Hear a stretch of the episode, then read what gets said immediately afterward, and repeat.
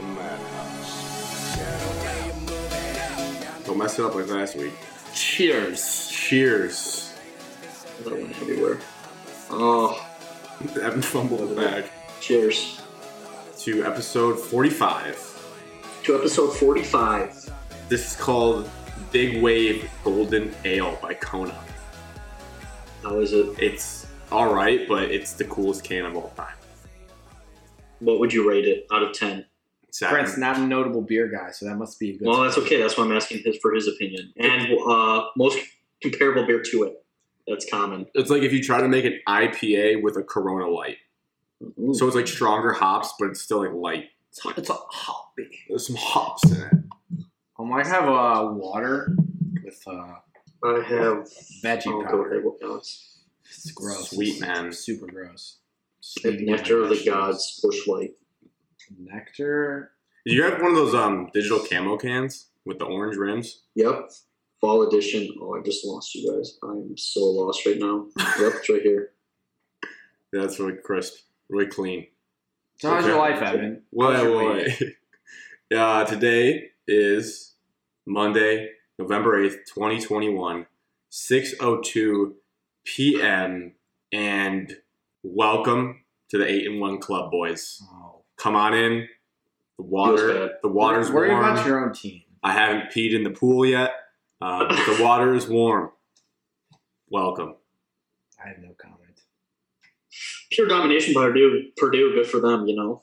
You know what? Shout out to that program. Let's put Purdue in the national conversation. They're so good. Let's just say one thing: when you're inside that stadium, foreshadowing, they blow their horn through their speakers nonstop. Really. just every big play, like they're on defense or anything, anything good happens, it is just a train horn in your ear. Evan, I heard on the very first third down that we were watching the game, I heard it come through the background. I go, oh, I'm asking Evan about that because that has to be like one of the more annoying and also intimidating third down things. It was. Grant said it was awesome. Now that I think about, now that I think about it more often, it beyond annoying. Like I would rather hear like the Viking skull, just them blowing the horn nonstop over just a train noise just in the back of your head. You think about it, it's like not, it's not something you hear a lot. Then only they can do it because they're the Boilermakers, really. I guess the Houston Astros about it. Yeah. What's an Astro? I don't know, but they have the Is train it an. Astro some like space? Star? Yeah. What does that have to do with trains? Well, they have trains in their ballpark and they blow the train horn when they hit bombs. I'm not saying they deserve to do it. I'm just saying was they just do. gonna say it doesn't it. make sense why they would. Yeah. Um. So outside of the Evans trip, spoiler alert: Evan went to Ross-Ade Stadium. Um. Gross. I, I tried to get a picture for the Twitter account, and I was in there a little bit late. Was doing a little pre gaming, and I tried to get one to load, and it just was not going through, and I gave up. West Lafayette strikes me as a town that is bottom five percent in cell phone service in the country. Um, I guess everybody else around me, everything else was loading besides Twitter. People were sending off Snapchats left and right, and at that at one point, I just gave up because you know you were, we're down twenty one to seven. So I was like, do I really need to send this tweet out right now? No. Yeah, you gotta feel the moment. Right. Good call. Really good professional call there. Um. Alex, how was your week? Um, I went to work all week per usual. Sucks. Work sucks. Somebody has to. Um, this weekend, Saturday, you know, sucked. Most most of it sucked because we lost. And then I went to the bar Saturday night, basically a basement frat party bar. And it was pretty fun. It was pretty enjoyable. And it was funny to watch our friends in that bar. But I'm not going to name his name because I, I know he listens to the show and I don't think he'd want us to talk about his his state that. I can talk more about the bar in my recap without other observations I noticed from it. Uh, one, out of the way, got a haircut. First time I think Evan's seen it. It's pretty short, real short, I'd say for me. Kind of weird timing because it's cold out now. Really felt the first like crisp air right through my head. Uh, two, thanks to Alex, I tried HelloFresh meal service for the first time Not a free ad. in my life. And good Yeah. point, Alex. Um, after trying their service, I would appre- I I don't want to discourage them from becoming advertisers, but I'll tell them this: I will not be the one reading the ad reads. I'm going to leave that to Alex. I just didn't enjoy it. I just call me call me not a chef, call me a simpleton. I just didn't enjoy the process it all took. Too many directions. Just give me the ingredients and let me go to work. Let me freestyle. Don't put me in a box like Jim Harbaugh puts his quarterbacks. Let me cook like Matt Corral at uh, Ole Miss. I just didn't enjoy it. What, Alex? You're you're gonna die on the Hello Fresh hill. No, I just it's I can say that safely. Evan would probably enjoy it. He likes the whole cooking process and cooking. You're so impatient that you probably just wanted to grab all the stuff and just hopefully it magically made itself in front of you. So it's you're not a good person. You're not wrong. to know if it's good or not. You're actually probably the worst person to try. The other problem with it is too is I like to make a bunch of things in bulk, so I don't have to cook a lot, like maybe once or twice a week, and then I can mix and match things to spice up different meals. With the Hello Fresh, I felt stuck. Like uh, to be honest with you guys, I made like a, chick, a chicken fettuccine dish at like 10 a.m. today, and I've had it twice already. I'm going to eat the third serving of it tonight. It's just super boring. It's the same thing every day. I don't think I could do it. Yeah, it's it, like I said, you're the worst person to try this. I just simply gave you the code. No, I because you're one of my appreciate that. It was free groceries. I loved it. Yeah. Um, Evan, if you want a code, I can give you one. You can get two free meals. Yeah, Hello Codes. Just need your email address. Okay. Hello Fresh plug. Maybe we'll give that out as a um, like a little teaser if you listen to the podcast or retweets a giveaway. We'll give away Hello Fresh codes from Alex. Okay. Um, Not a free ad. Friday, Saturday, drank way more than I wanted to Whoa. or anticipated. Legal adult. Yeah, I, I think everyone knows. Well, I guess they don't, but yeah. Congrats, You've been drinking on this podcast since day one. What are you Yeah. talking about? Um, so Friday, uh, super low loser moment, I would say, but I don't regret it at all because sometimes the boys just have to like play video games Oh, and, I and forgot veg about out. So I got off work at like 8 p.m., which is weird on a Friday because you don't really feel energized to do anything really. You know, like when you get off work at 5 on a Friday, you got like that three hour window to kind of hype yourself up and veg out and get ready to drink. When you get done at 8, you're like, I don't really want to get go anywhere. So when I want to veg out, I go right to my old faithful NCAA 14 Road to Glory. I'm a wide receiver at LSU, having a great season. The team's not doing hot, but I'm doing hot. I'm in the Heisman race as a freshman. Not a big deal.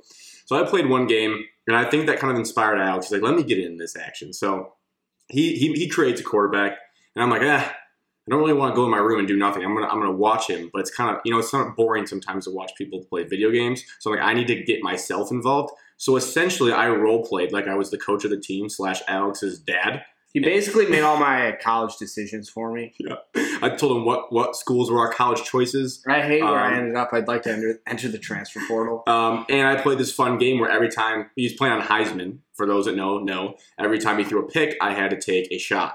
I threw six in a game. Let's, Let's just, just- cut to the chase. Let's just say in week two of the high school football season, Alex took through six picks. So they quickly became sips and not shots. Um, and we got pretty blitzed by the end of the night. We simulated enough through where Alex uh, chose Nebraska well, as his school. my fake video game dad chose Nebraska. And uh, let's just say they lied to our faces. They came in our living room and recruiting pick. Scott Frost came in our living room and promised us first string, and we showed up for its first day and we were third string and had to battle with the first string. So I'm battling for the starting job this week to uh to play in week 11. so that was Friday. It's disappointing. Didn't get hungover, which was huge. Credit to me. Uh, went to Bob Evans Saturday morning Alone. alone. Alone. That's how Evan knows. Alone? He went by himself. Come on, somebody go out there with him. I go, Alex, it was like 10.30. I'm like, do you want to go to Bob Evans? He's like, I don't really feel like leaving. I was like, all right, I'm going because I need it. Evan, I kid you not, you'll appreciate this. I pulled into Bob Evans at 10.57 a.m. I was eating my omelet at 11.10 a.m. Just cut that out, baby. That's Unbelievable. great service. Two waitresses. Two waitresses came up to me and asked for my drink order so much that I had to turn the other one away. Like, I've already been helped, but I really appreciate you. Like, it's just unbelievable service there. Shout out to that Bob Evans. Um, and then Saturday, took a midday nap as we do to wake up to find we have two friends coming over. I'm like, let's go. Let's have ourselves a day. Um, I'll just say Ben and Ben. They know who they are. Watch some football. Uh, and then after the Purdue game, Alex is like, you know what? I'm hitting the bars whether you guys are coming or not. More like hitting the bottle. hitting the bottle, and I'm going to the bars. Uh, it was a great. I wasn't didn't want to go out at first. Was having some stomach problems, but I was like, you know what? I'll go out. So we went out. It was super fun. Um, this one chick I think threw up three different times, and like there was a trail of puke leading into the bar. yeah. So that was kind of scary. Gross. And then once you got in- gross. like Alex said, it was just kind of a glorified frat party that was a little bit more like preppy clientele, where like you can tell everyone's like out of college at least. Um, yeah, but I think you would have enjoyed it. it was fun. We just took turns buying the group four people drinks and just kept running it. Ben, Ben's hat got passed around like the bottle. You know, like I, I looked up and a, a different person had on his Michigan hat at different points in the night. Yep. And I'll also um, say shout out Ben and Bench for just always having a new drink in my hand before I finish the one before that. They're just like always ready with another round. It's very impressive. and our group as a whole for being good citizens and helping out a really drunk lady uh, Yeah. that was basically passed out on the sidewalk. Good people. And then last observation was it was one of the few times I can remember where I was actually out and awake looking at my phone when daylight savings time happened. So that was a riveting experience. Just sitting there, it's like, oh my gosh, guys, wait, it went back to 1 a.m. I'm gonna be honest, it felt a little weird. It felt like I was stealing time or something. I was like, eh, why- Evan, you would be why would you- proud. we uh, we pulled a U we shut down the bar. So great, I forgot that. We still have that in our bag. we still have it. The lights came on. I go, it's that late. It is weird when the when the lights in a bar come on. It is a is a very weird feeling. You see all these people you've been around for the last hour and a half, and you're like, oh, What they really look like? uh, 1:45 It's a.m. pretty weird. Yeah, it's a good time. Yep. I have one before Evans. I have Did one you just brief. brain freeze? What No, I was like in my mind. I was throwing out whether I should just go and get this weird thing out of the way that I did some research on because it's been on my brain all day, or I should just give it to Evan. I'll get this out of the way. Daylight savings. It sparked us because we were talking with our Uber driver on the way home. who thought this was hilarious? how like what's the deal with daylight savings as we see now like with, with the latest change now you wake up and it's really sunny and then it gets dark really fast so daylight savings guys it's very brief don't go to sleep ben franklin came up with it in 1784 as a joke he's like what if we invent this so we don't we, we can use our candles less I thought it was for farmers. The first idea of it was from 1784. Ben Franklin joked about what if we change the clocks so we don't have to use our candles as much at night. Really dumb. And then Germany started this in 1916, daylight savings for everyone. And then we adopted it in Michigan in 1967. Okay? And this is the reasoning for it. Reportedly to save energy and to allow people to enjoy more evening time in the summer which I guess is a nice benefit. But if I'm being honest, I don't need it to be sunny at 9:30 in the summer. I do love it because you can golf. And Alex, look at us. I wrote. I think who's really behind daylight savings is golf. I think golf's Yeah. behind it, and I think also movie theaters are behind it in the winter. Because don't you just want to go to like the movie theater when it's dark out at 5 p.m. Like you don't want to like, you don't want to go do other activities. You just want to relax and sit inside and watch a movie.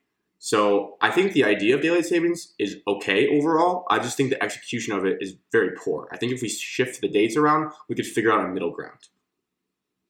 And that's my rant on daylight savings. It's just been eating at me the last two days. Evan, what'd you do this weekend? Let's see. Starting back on Wednesday, got a little action in. Action? Uh, Oh yeah, you went to- Oh my god! I that's forgot. went to the rivalry game, The most important one this year. Rivalry in the state. Nah, I'd say most and I mean, most it, it impactful. feels like you're reverting back to a college freshman. The way you're just partying all the time, going to different colleges. and I love I it. uh, I've been to the three biggest rivalries in the state of Michigan for football season. yeah, I've been to Michigan State, Michigan, went to Western Central, and then I went to Grand Valley State and Ferris State. you are just getting Adrian College and Hope is next. I don't think so. I guess so. Um, it- I actually froze my butt off during the Central and Western game. It was a good experience. Waldo Stadium is nice on the inside. Um, underneath, it's all right. I think it's a better stadium than Ryan Field. Agreed. Um, Wow. um, tailgating scene was a little weird. Western kids just kind of just stand in a parking lot all together and they just drink. Isn't that what Um, Grand Valley did the similar thing. isn't that what Michigan. State does? No, I don't. know. Yeah, but like not all students are in the one exact location. I'm saying every single Western kid that is in the exact same location. Got it. I kind of love that though. Kind of cool. At least you know what you're doing every uh, every game day. Yeah. And you can guarantee the girl you're probably like crushing on is gonna be at that spot. Evan, Um, sure. Thursday. Thursday saw a basketball game. Last exhibition game at the Breslin Center. Uh, Friday saw Eternals, great movies. No spoilers, on this No podcast. spoilers. Tony Stark dies. Well, he already died, so Yeah. a spoiler from a different movie. Um, and then Saturday had four hours of sleep, woke up, got in the Tessie, and drove to West Lafayette. Um, The mecca of the football world. was nice. We tailgated at the baseball and softball complex. Super nice complex. His baseball field, top of the notch, is better than Michigan State, so we need to improve that a little bit. Um, but Purdue is winning tailgate. Anybody that wants to argue doesn't have the facts. Purdue, fifty bucks. Bring your RV in to this lot that we are tailgating in. You can tailgate, and you can park your RV there Friday night and Saturday night. So you could tailgate at night after the game. Yes. You can tailgate the night before, wake up, boom, you're already tailgating. That's pretty sweet. That's like a NASCAR race. Yeah. Michigan State's got to fix their tailgate. But what if you don't have an RV though? That, Like just take like I guess it doesn't. It's cool, Don't if you go have, up Friday. it's cool if you have an RV. I think if you if you're the RV team, I think I think it's a go to move. hmm And you can't currently do that in East Lansing. East Lansing's got a whole bunch of restrictions. East Lansing Yeah, tailgating it stuff. just stinks. yeah, it's always West Lafayette. Nice campus. Um, there is a golf course literally like right in the middle of campus, so like everything's kind of pushed off to the side. weird. um, we went to visit um, friend of the podcast, his cousin, and there's this tailgating hill. And when I say hill, I mean a massive hill that a bunch of people are tailgating on, and it is a workout to climb up this carrying beer. It, I wish I took a picture of it because me hard saying to it's a massive hill just does Yeah. not do justice to how massive this hill was. And then people are just tailgating at the top of the hill where it's flat. I'm hoping. People are tailgating on the side of the hill. No, like Mount Everest. Yes, people are literally tailgating like this But how- the entire time. So They're no- sitting. I, Well, that's weird. there, there was had to be like at least a thousand cars on this hill. Evan, you need to start taking pictures. Cars on it. Pictures. Yes, this place was massive. This is like a no go to spot for Purdue kids and Purdue tailgaters. We're on Blank Hill. I wish I remember the name of it. What? Yeah. Uh, got in, hung out. It was cool. Then we went to the game. Um, lines were atrocious. I think they have like four gates to this entire stadium. I don't know if that's for a fact, but we kind of just right. jumped in line and kind of cut everybody. Um, got to our seats, witnessed a domination, pure bloodbath. I wouldn't go that far. Uh, Um, then we left and we battled. Traffic was bad. Um, and then we went out. We went to Harry's. Harry's Chocolate Shop or something is the name of it. It's a famous bar. It's been open for over 90 years um, in West Lafayette. But it's not like a like Michigan State bar where it's like a dance floor bar. It's literally just all the kids just go there and they hang out and socialize, and it was a quality time. It was a very nice bar. Did you chat with people that you didn't know? Uh, yeah, Purdue, Purdue, like kids, most of everybody that we talked to, super nice, super welcoming. We were standing in line. The line was ginormous, like every single university. And the dude just came up to us three. Was like, "I'll pay you guys forty dollars if you let us stand here." Okay, like you could have just stood here. I'm not going to say anything to you. Qu- just a question because I'm trying to the dynamic of that. Was it you guys still wearing your Michigan State stuff at this time? Uh, no, we uh changed when we had to charge the Tessie. That debunked my theory because I thought after that massive win, they'd just be like super nice and feel bad for the Michigan State fans left in town.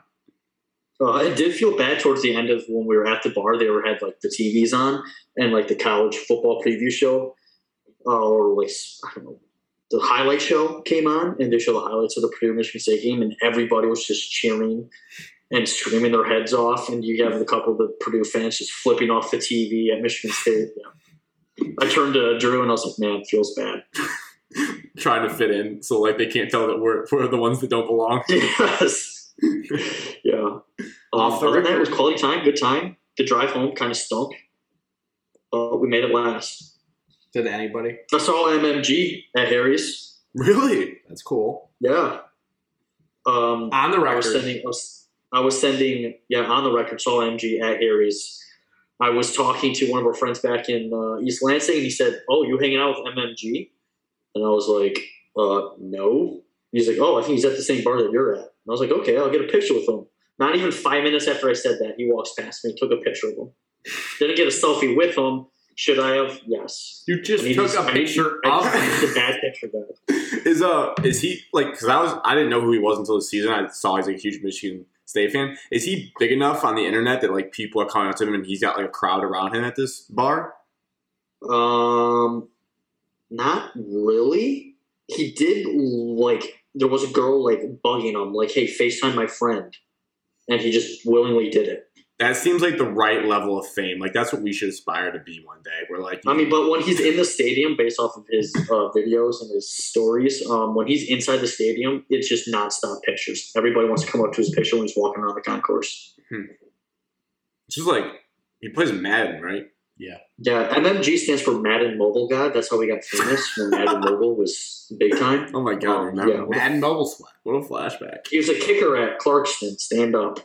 Oh wow. All right. Well, so there's the there's the scene of Ross-Ade taking you into it. Oh, Evan, did you guys take Highway I sixty nine?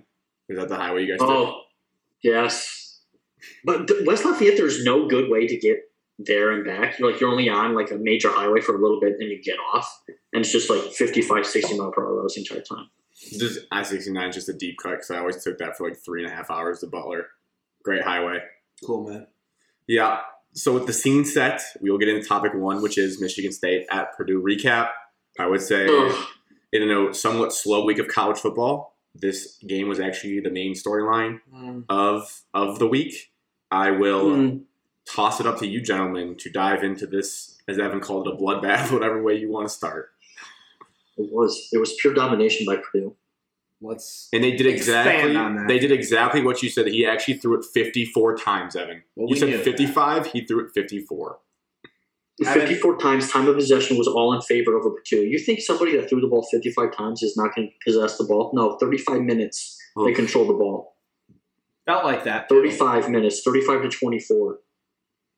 Mhm. Um, they could not run the ball. They averaged 9 yards per pass. Uh, their down efficiency, they were 11 for 18. It felt like a lot worse than that. They I were eight for nine We got seven stops though.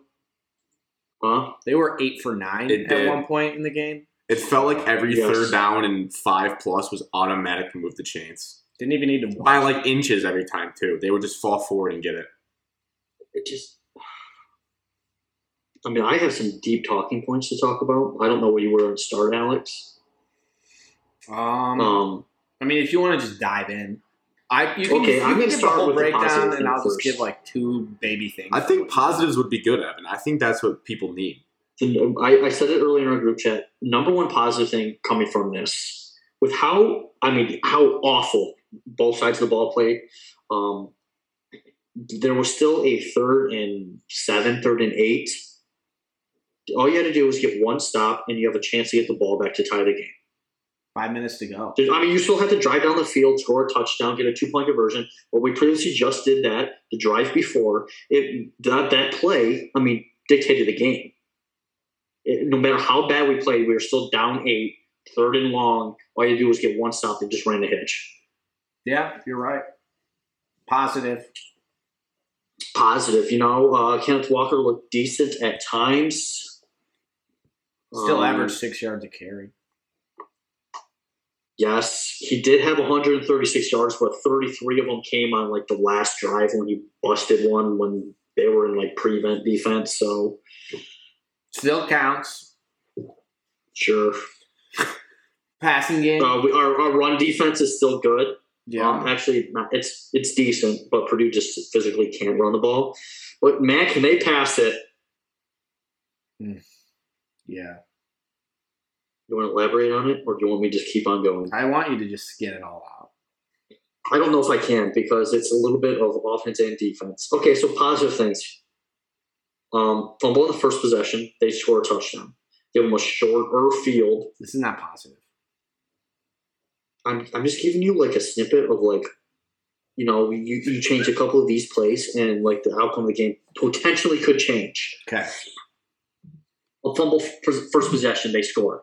And then one of the worst um, how do I want to say this? It's not coaching, but one of the worst mishandled situations of the game was our field goal attempt, and there was less than 10 seconds left on the play clock. And everybody in our section that we were standing was absolutely screaming their head off to call a timeout. To call a timeout, set your field goal unit up. No, run a guy on late, miss the field goal. He hooks it because he's rushed. Now, was he going to make it if we did call a timeout? No idea. Brand new kicker. We're in a club. So there's three points. With a- with a there's three points off the board. hmm Um, and then as I wrote down third down defense, it just we touched on a little bit, but just overall, Bad. Just bad is just being bad. The bad is being bad nice. is being nice. Horrendous. I think fire. I think I have a I think dog water. almost insanity because the way they were picking up third downs was almost identical to how the, the same scheme Michigan did against Michigan State. And I think that would probably be the most maddening thing as a Michigan State fan. It's like you know teams know the blueprint and like the middle of the field is just so exposed and was just open the whole entire game. They hit a lot on the outside too. I mean, it wasn't. They did, but uh, early in the game, it was just like these cross cross late crossing routes, like zone beaters, and it was just like always there. Yeah, I mean, the Michigan State defense is in significant trouble going forward unless something changes quickly. Evan, Uh, Mel Tucker did say that we would change things. yeah. What's wrong with our scheme? Why do you hate it? Why do I hate it? You- I mean, you told me able- Did earlier. you watch the full game? I yes, just, I do. I just want you to tell the people. to tell the people, okay, so running the four-two-five defense, um, you're spread out a little bit more besides your two middle linebackers and gives a little bit more alleys and um, windows in the closer down situations. Now, when you're not blitzing anybody and you play the soft prevent, it's not even prevent, it's just a soft basic cloud coverage where you don't let anything deep. Now you're giving everything up up underneath. Now you're making one-on-one tackles. Um, I don't like that we didn't change something up like pregame or from the eyes being in the stadium. It was hard to see if we did change things up. So when we were rushing, only four, there was limited stunts. There was little movement on the defensive line. There was little mint, limited rotations on the defensive line. Um, it's just like if you're not getting pressure, you got to change something up. You got to get him. You got to move O'Connell off the ball. You got to rattle him a little bit, and we. I don't think we, we obviously won't be able to do that. Can I give a We need a 95 QBR. Payton He Thorne tied did the have a Purdue record for most QBR. completions in the game. Posit- Ooh, probably a Drew Brees Like- record. Like at some point, I was screaming in the game. You have to man up and send a blitz that hopefully gets home. At some point, you have to do it and challenge them to throw the ball over your head. Now, there's multiple times they did get behind us, but it was in zone coverage and it was a busted coverage. which is inexcusable. There was another time when Kimbrough was running man to man and Foul. he tripped and fell, and David Bell caught it. Yep. Yeah, Yeah. That was. At some point, you're just going to have to challenge your corner saying, We're running man to man. It's on you. They're going to throw it deep. It's on you. Like, if you challenge O'Connell to make the perfect throw down the sideline and it happens, you tip your cap to him. But at some point, you're going to have to get off this soft cloud coverage and just let him pick you apart. How much of the soft cloud coverage do we forgive, though, considering the amount of injuries that took place to the secondary and defense? Like, I think that did play a big factor of Hazelton thinking, I need to just go vanilla because Ron Williams is my emergency corner because he was working through something. Kimbrough's kind of been booty. Brantley, his shoulder was busted going into the game, and then he busted it in the game. It's like at some point, I think he's just like, I don't know what to do. I don't trust these guys in man coverage. Uh, so I'm just going to do vanilla zone and hope we don't break in the red zone. And this was finally the game where it broke in the red zone more than it bended. I did say in the first half we were just gonna give up six for six in the red zone or something ridiculous, which we did. It- But And with the injuries, it's then you don't want the quarterback to hold on to the ball longer. Then I would drop, dial up more blitzes. You yeah, have to put pressure on your defensive backs to make one-on-one tackles, but also it's hopefully that he has to get rid of the ball sooner. I would have loved to just see a blitz or something. this Just do might- something this different. might, this might madden you more, and I'm not sure if you got the full rewatch yet, Evan. Or uh, I went back and looked at the highlights today. There was a third and five where I think Hazelton was just trying to throw everything out there, and he rushed two players. I did remember that. So to and to, to be fair though, it honestly it was so unbelievable to watch everyone drop back and then just it was third and five. They formed a line on the first down line. It actually should have worked. David Bell kind of pushed off a defensive back, caught did, it, Did push and then. Brantley missed a tackle and he got the first down by an inch. But I was like, I looked at Alex and I go, they just rushed like two players. Like I've never seen that. It was everyone, the defensive ends just slotted back to the first down line and then the two D tackles rushed. But that goes to your point of where like I think their mentality was like, we're not blitzing, which looking back, it wouldn't have hurt to blitz because it already wasn't working to begin with. positive. Purdue uh, statistically is a top 25 defense and uh, we put up almost 30. So, you know, played decent on offense. I don't think the offense was bad. Defense just got good this year. I'm just telling you this. Carfalis. I don't Um, think the offense played that bad, I have some positives. personally. I have some a rebuttal to your Talk to your me. offense not playing that bad. I don't think they were terrible. I don't think they are the reason we lost. Um, I can give you two possessions where we lost this football game, and relies on the offense.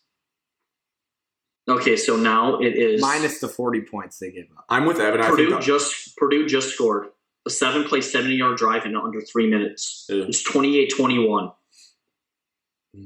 20 21, Purdue just took the lead. Okay, our we go three and out, three plays, three yards, a minute and a half off the. Yeah.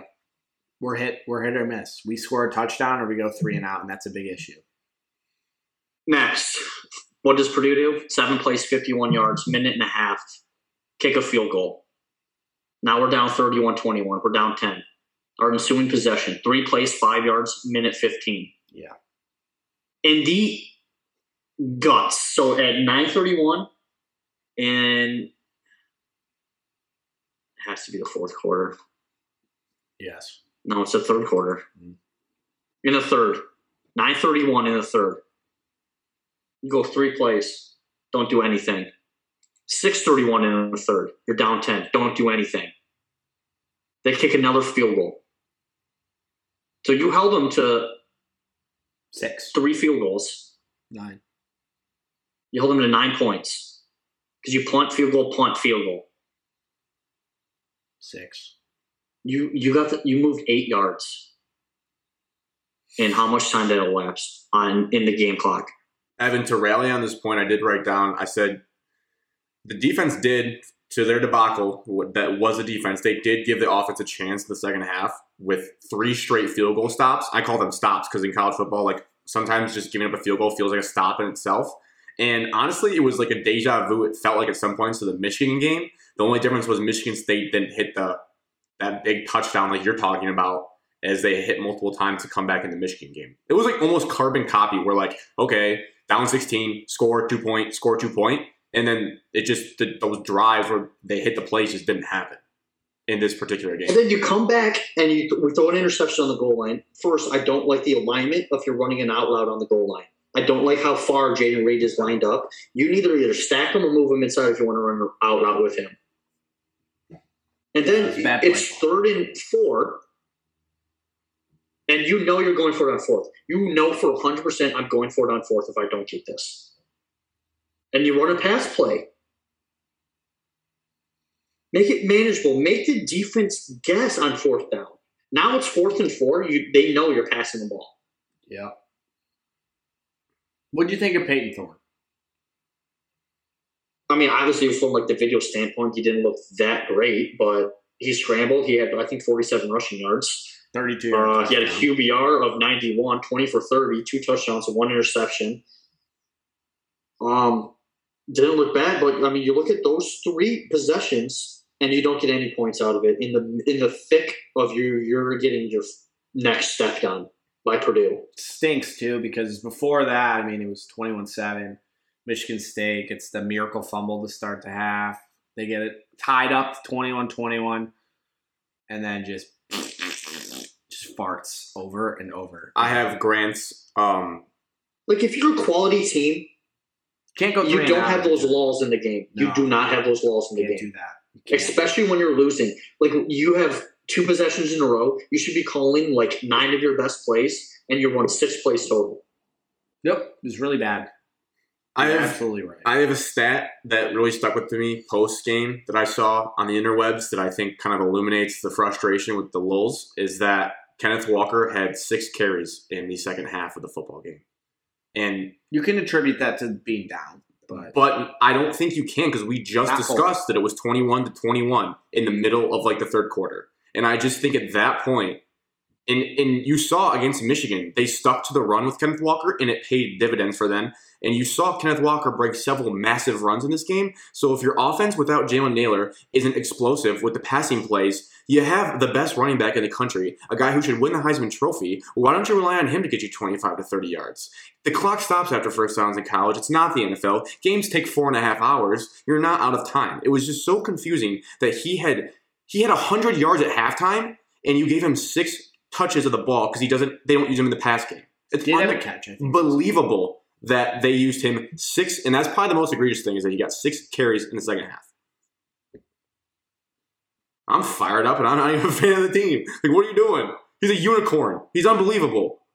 Yeah. Run a screenplay for him, like Purdue did all night to their running backs. Like, I don't understand. Any closing thoughts, Evan?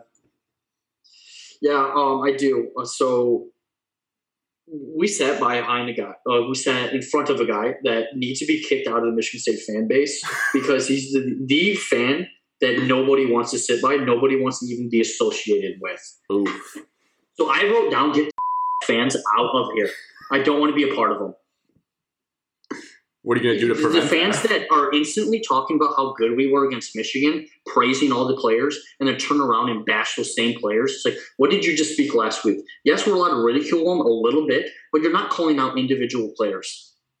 Anyone's Like, be better than that. This is a out? team effort, and if you want to call somebody out, how about you call out a, a coach?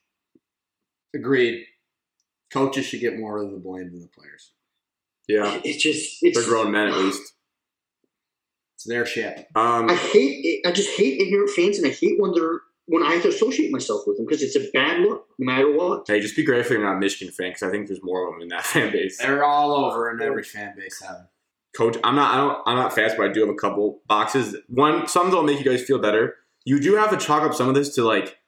After watching this game, it might be biased. It might be just because he was facing Michigan State secondary. I think David Bell is probably the best receiver in the Big Ten, if not top two, like with Olave, maybe Wilson. Uh, but he's unbelievable, and he just he showed it time and time again. So again, hat tip. And then also like I know it's Aidan O'Connell, and, and but it was like after that first touchdown play he made, where it looked like Eli Manning in the Super Bowl against the Patriots. That's just like going to be one of those days. Like to their credit, that's an unbelievable play that he made. Just like stay on his feet and then find David Bell in the back of the end zone, where it's like they did just make some Mm. plays that were unbelievable. Credit Purdue. They executed. They played well. That trick play they pulled out, that's like that, that gave me nightmares to when Michigan State would run their fullback crazy screens against Michigan. Like they had plays that saved up for You watch that trick play, was unbelievable. and. I want to vomit on the performance of that defensive line during that play. The whole thing was terrible. Absolute vomit.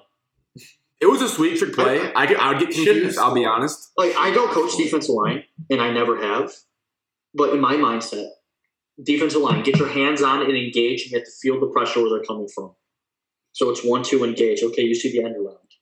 Okay, then all of a sudden the offensive lineman's just going to stop blocking you. Breaking news: nobody's that good that you just freely got by somebody. You got to feel the pressure, turn around, and chase.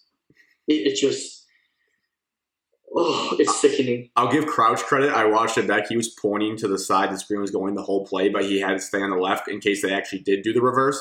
I feel like he sniffed it out. He's like, "Hey, everybody, they're moving that way. I think the play's And then coming." no one. then no one did. And then no one could make an If you want to to vomit, tackle if you're not feeling good later and you want to vomit, just rewatch that play and just watch the defensive line. no, I'm Our not two watching. defensive tackles were running around like their head got cut off, like they were a chicken. okay, more It was vo- putrid. more vomit. Um, we talked about it earlier, so we got off full circle. I told you guys that if that punt formation penalty bullshit continued, it was going to be bad, and it was a every week. And that's coaching, like Evan said, most likely blaming the adults on the team. That's 48. It turned into a 48 yard penalty, essentially. How, how do we get a legal formation or movement? you can't have a legal formation on punts. every It- single week, Evan. It's happened every week. it wasn't. I would say it was a legal. I wouldn't say a legal formation. I'll say it was a legal motion Yeah. because the guy that came in from the bottom of the TV screen and then was like in motion and then running down the field as a gunner. I'm pretty sure he was across the line or he was moving forward when the ball is kicked. How, If you're in motion, you can't gain ground on the line of scrimmage. It's happened nine And he times did. this year. I, I don't know if that's official, but I'm going to say it's happened nine times. I know it happened once because I told. I It happened about multiple times in the same game. Nebraska. Indiana happened Rutgers. twice. Rutgers. Rutgers, happened twice. Um, Unbelievable. another either communication, coaching, gaff that I wrote down. That is just something like what we're in week. That was week nine, week ten. It's something in week ten. You played nine games. You just can't have it on a third and ten with seven twenty three in the third quarter. Michigan State is uh, down 28-21 after one of the three and outs Evan talked about. Third and ten, and if you go, back and find the play, Brantley is lined up against Bell, and Brantley just thinks he has help over the top and zone, and he has no help, and he just sits in the flats, and it's that bomb to Bell where he stops on the sideline and keeps going. It's like in week 10, you just can't have that blunder in the third quarter of a game, and like those plays are just ones that you'll look back and be like, like damn, like that. They'll figure it out. They'll see it on film, like okay, the safety has to can't do that, or Brantley has to know he has to go with them. It's just like and also, it just hurts because that's the best player on the field in that moment, Bell, and like he just was wide open too many times. If he's mossing people, it's one thing, but when he's just It's wide open, happen. it's another thing. It's going to happen to true freshmen. It's going to happen. Um, another thing to make you feel good as Michigan State fans, I, for good or for bad, a lot of times I have some voodoo weird stuff that happens on games. I don't know why. I was given this curse, this gift. Um, but on the podcast, I had said I thought Michigan State would win by three. Uh, and then as I thought about it more as the week went on, I, You really going to showboat about how you told them? No, I'm just Purdue's- I'm making Michigan State fans feel better because I'm not going to probably feel this way again about this. This is just a one-off occurrence where I told Alex midweek. I said I really think Michigan State is going to lose this game. I think it's a, like a letdown spot. Um, if you even want to feel grosser, I predicted that Kenneth Walker would fumble for the first time this year, and it was a it was a close fumble. I don't even it was it was bang bang, but it, it did happen. But that transitions me, Evan. I need your thoughts on this. We do not have to argue about it because I've argued with Alex enough this week. Do you think that this was a letdown spot game for Michigan State and that factored into the result? Fine letdown spot. Letdown is a spot is when a team is coming off a really massive victory and they're not then- focused on their opponent. and they're not as sharp in pregame. Uh, maybe some rankings from the college football playoff come out and put them at third, and they're reading the headlines Um, and enjoying the pictures. I would say yes, it was a letdown. I wouldn't say the rankings and like the Heisman talk got to them. I just think focus and execution, and it, you can see that on the field with the uh, all the misplays that we just spoke about, time of possession, and um, well, I was going to say something. I've lost my train of thought. It's the lack of execution and all the like the mishaps that we have that you can't have if you're supposed to win or compete in the East. And so I think it was a letdown game because it played out to be that way. Now going in, did it feel like it was going to be a letdown game? No, because the way the team was talking, I don't feel like it was into it. But when you got into the game, it was 100% letdown to the way that we executed. I don't think they overlooked Purdue. I think they did not execute and they didn't. They just played like absolute shit. I don't think Mel Tucker overlooked Purdue. Mel Tucker's a grown man. I deep in my heart feel like if you would ask players on Wednesday on that team or Thursday, maybe they didn't think they'd roll over Purdue, but they're definitely still caught up in the Michigan game on social media. It's just that's just 18 to 20 year old kids like and rightfully so. They just had the biggest win of their season. It was a massive come from behind win. They're still stuck on that, and us as fans were still stuck on that. So I, it, I just feel like it, whether it's watching film two hours less during the week or you know going through walkthrough a step slow, I think it I think it matters. Yeah, I mean, it's just hard to know if that's all true. Did they really spend two hours watching videos instead of watching film? Did they really go slow in their? Eh, they Mel Tucker and all the coaches said they had one of their best weeks of practice this whole season. So it's just one of those things. Well, it didn't look like it. It's just one of those things where maybe they got to the game and just things went wrong, and then they just compounded on each other and it got worse and worse and worse. I've seen it happen plenty of times in my life. Maybe. Well, based on that, uh, hold on to that. We'll, we'll briefly address that kind of dynamic there with the loss of Purdue later in the college football landscape slash playoff rankings part of the show. Right now, we'll transition to the other Big Ten game of our state, Michigan at Indiana. Um, recap: the final there was Michigan 29, Indiana 7. My brief thoughts. I mean, this wasn't really a fun game to watch, as most Michigan games aren't. Uh, the only fun game that they've really had that was like enjoyable to watch football wise was Michigan State this year. Uh, this would be known, I guess, this season as the Hassan Haskins game for him. He stepped up when he was needed. Um, the second headline out of this game, as opposed to a 22 point win, is injuries, injuries, injuries. Blake Corum goes down. It comes out that uh, it was, it was not reported really that Donovan Edwards had been hurt, so he wasn't available for the Michigan State game. He won't. He only gets used like one or two times a game. Uh, but it really hurt this game because then the next running back on the depth chart is Tavierre Dunlap, a freshman from Texas. I think he played like three snaps. So they just rode Hassan Haskins the whole game. Um, good thing he's durable enough to handle that workload. AJ Henning got hurt in this game. Andrel Anthony got hurt in this game. Erick All did not play in this game. He's working through something. The offensive line seems to be healthy. The defense overall is, is healthy. But the offensive playmakers, there's five of them right there who are hurt and it's very you know you guys know how college like I'm sure Michigan State fans were surprised at the amount of injuries that they like people didn't know Coghlin wasn't kicking until the game. So like you we're not going to know as Michigan fans who's healthy for Penn State most likely, and you're just going to have to hope they figure it out. Um, the good positives: Ojabo and Hutchinson continue their dominance on defensive rushing. I think Ojabo's up to eight sacks now. Hutchinson's at six and a half. They're both in, impacting the game um, in a variety of ways. Ojabo's really having himself a season, honestly. I looked today, he's like leading, leading the Big Ten sacks, so good for him. X's and O's wise, watching it back, the power run scheme that we talked about against Michigan State is still really irking me. I don't like it. It's just so slow and like people are running into the pulling guards. And if you go back and watch this game, it's something to monitor the rest of the year. Haskins' two biggest runs of the day came off of just a standard outside zone play to the left, where they were not pulling anyone. They just all took steps to the left and there was a massive hole for like 35 yards for him. So I don't know what they're doing. I hope they watch film and they realize that that's probably their best bet going forward. Again, Cade, greater sign JJ. Again in this game, JJ did not really look that good. Um, he rolled out right and threw a terrible pass over the middle and was lucky that it wasn't picked. Cade hit uh, one good deep shot. It was good to see Cornelius Johnson back in the mix because they're going to need him wide out with all the injuries I just talked about. Um, but my last point and biggest point of this game is what is the Achilles heel, I would say, of this Michigan team is the red zone woes and how putrid their offense looks in the red zone.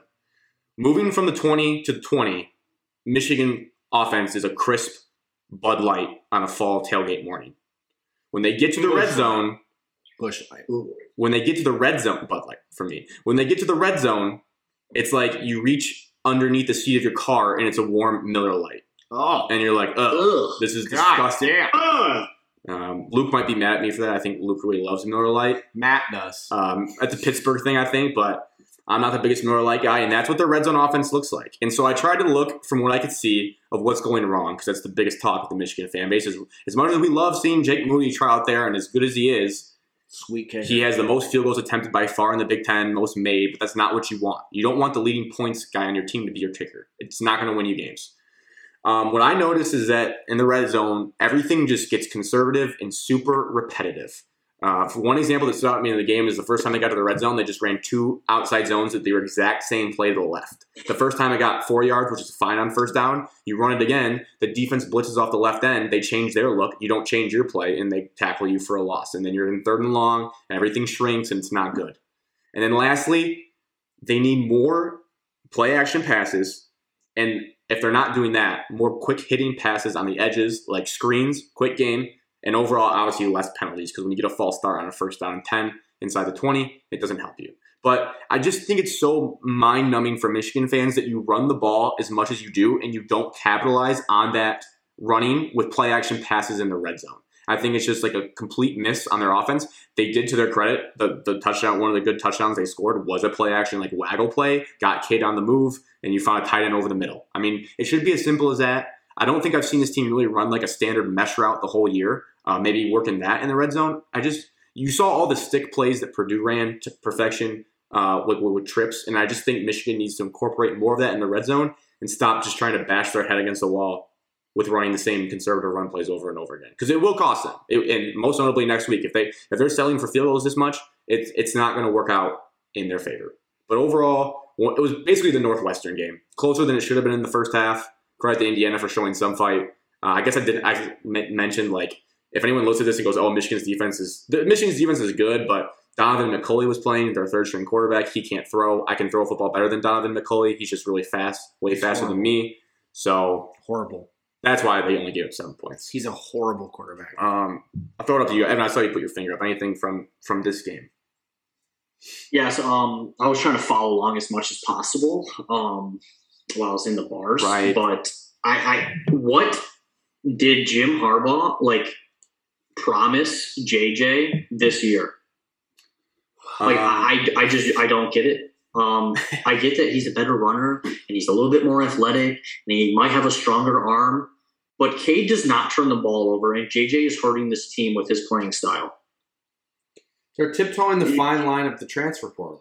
I think that might be what it is. But at some point, you're just gonna have to look at it and be like, if he doesn't want to play here, he doesn't want to play here. Yeah, I think just the pressure of he's the highest recruit he's ever had. Man. He was a five star at IMG. I, I, well, the way that he was talking about Michigan before he got here, he seems like this is the best place on earth, so he shouldn't want to leave. you know, he the kid to be to his credit, based on how bad last year was, he probably thought he was going to be the starter from day one. Um, but it turns out Cade McNamara is more of a competitor than than we thought. And I don't know. There's probably a promise or something to the family, like, hey, we're, we're going to get your son involved. He's super talented. I guess I'll say this.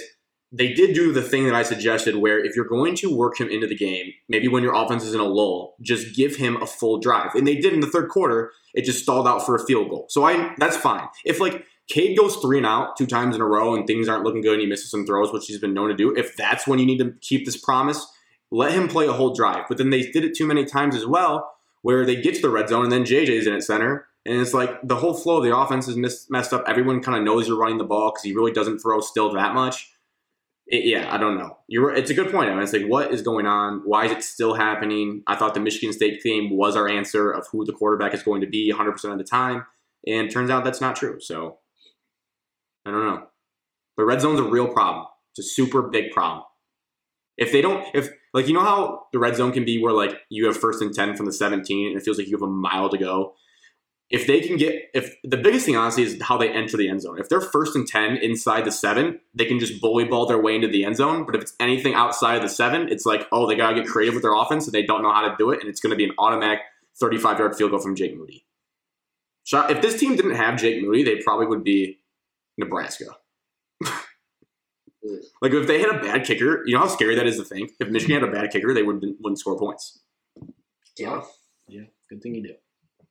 So that's the Michigan Indiana game. Um, Last thing, Tom Allen is the biggest Evan hates that. keyword Evan, in America. I am going through the play-by-play. He punted from Michigan's 39-yard What's rank? line on the first drive. I The know from 39-yard line. You were so far across midfield that you could literally do anything. Now, granted, they did like punt it and they got it down at the three, and Michigan punted like right after that. But still, the 39-yard line. If I'm on third, it's third and 10, 39-yard line. I am running just something to get it like fourth and manageable. But no, you punt on fourth and 10 from the 39-yard line. maybe it was because absolute joke. maybe it was because they had McCulley in. I don't know, but Oh my god. yeah, because it was they were moving the ball in the first drive too. I kind of forget they punted that close to the um, yeah, that far inside the side of the field. But he was doing the old Big Ten football buffet because the beginning was just Doing the Jim Tressel thing. Oh, we won field position, punted away now. it was that for a while there, back and forth. That's why the game started out so slow. It was just like that would pin back on their own five. I hope he gets fired. Scott Frost survived. Yeah, he did. He deserved to survive though. Yeah. I, I forget how many years he's been there though, but then it says like how many times can you survive? I think it's also look at like how many team, how many like colleges are going to open up, and like what's the sexier. Like I don't think Lincoln, Nebraska is like a sexy poll right now. Yeah, I don't think Nebraska wants to be in the coaching circus this offseason because it's going to be bananas. Because they're still on Yeah. Tom Allen. Yeah, Evan thinks he should be fired. I hope he does get fired because everybody was just like, "Oh, Tom Allen, look at what he did last year." He's a, yeah, He can't even beat like a he can't beat a 500 team.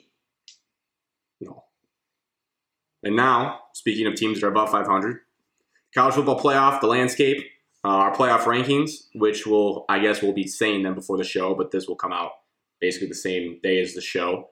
Uh, our rankings don't feel as cool now. Now that there's actual playoff rankings, but I think our rankings overall will be better.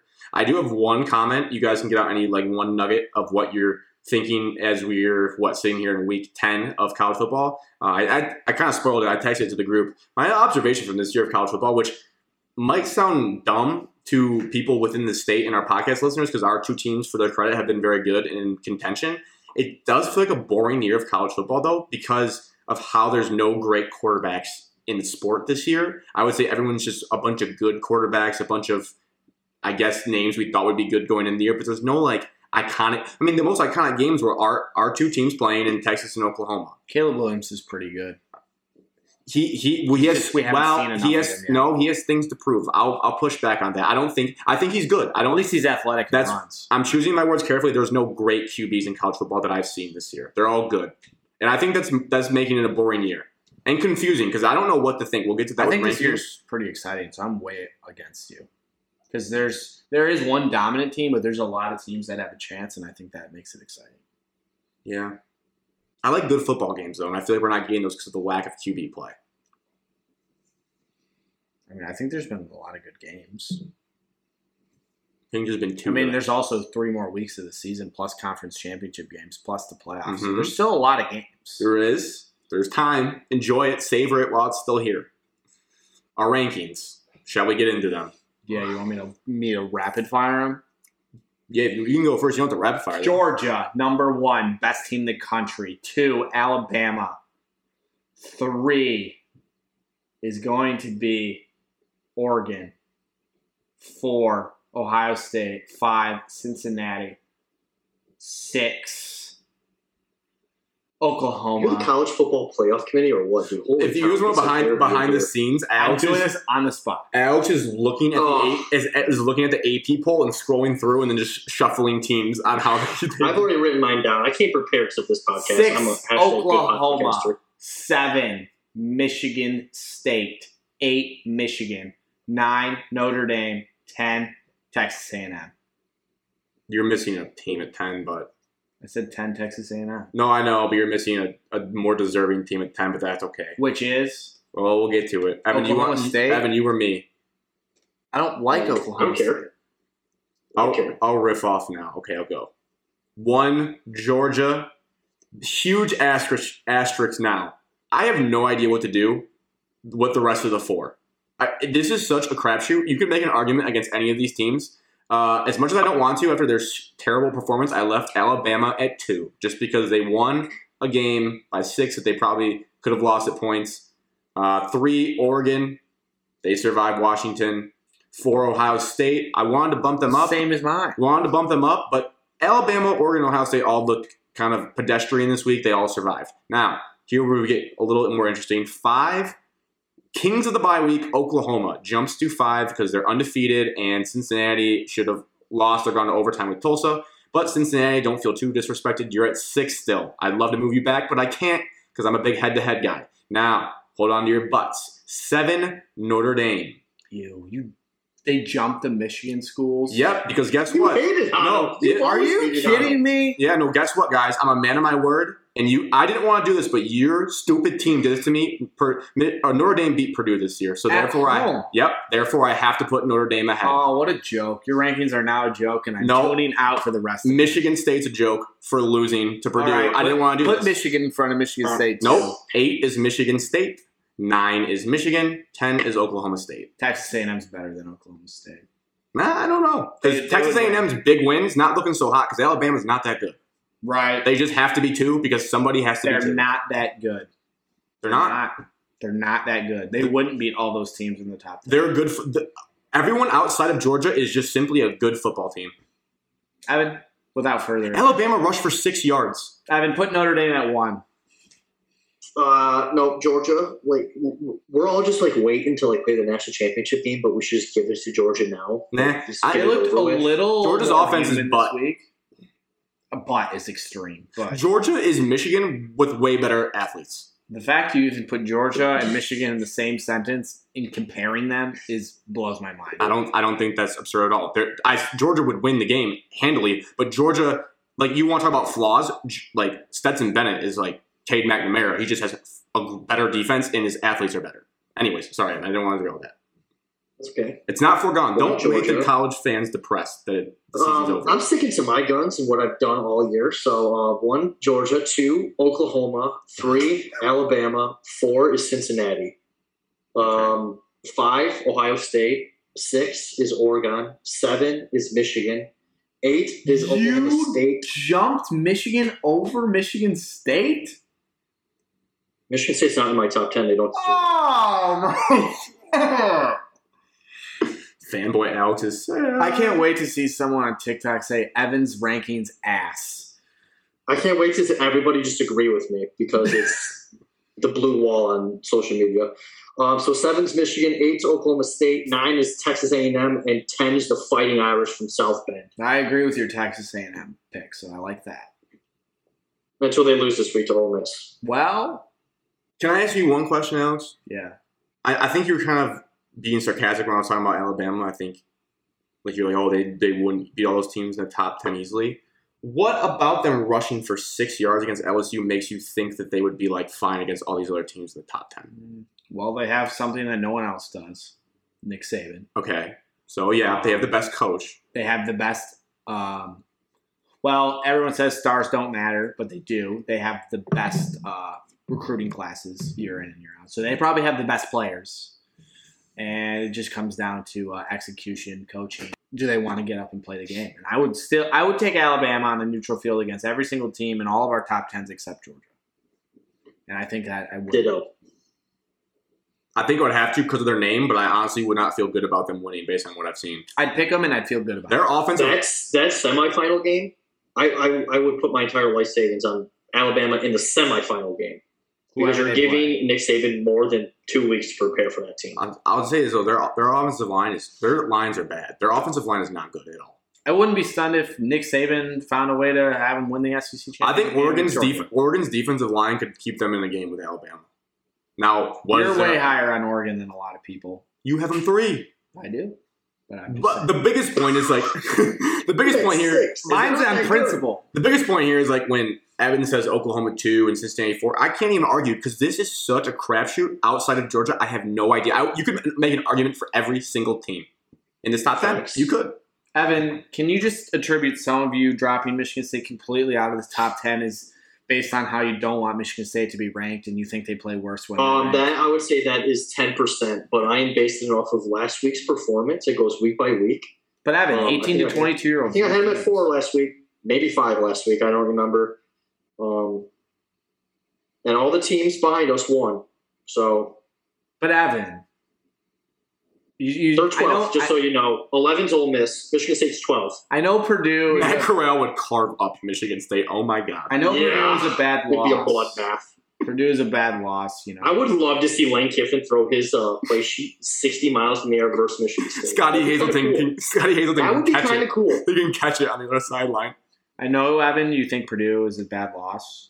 Can we at least just acknowledge the fact Oregon lost to Stanford and Stanford just Purdue lost 53 to, Minnesota, 7 to Utah. lost to Illinois, who lost to Bowling Green. But Stanford just lost by 50 points. Minnesota walked into Okay. Ross-Ade Stadium and beat Purdue, something that we couldn't do. Alex, They gave up like 16 points for I'm Purdue. just we've had this conversation a thousand 18 times. to 22 year olds are going to have bad losses. Is that- you can't punish Michigan State as much if you're not going to punish Oregon and everyone else. But else. Oregon beat Ohio State. You have State. Oregon at three, then punish them. I would love to. but I- Oregon I beat just- Ohio State, Alex. could. That is we we've talked about this a thousand But times. every but guys, you just keep forgetting that Michigan is ranked in everyone's top ten, and Michigan State beat them, so that's Correct. a top ten win. Correct.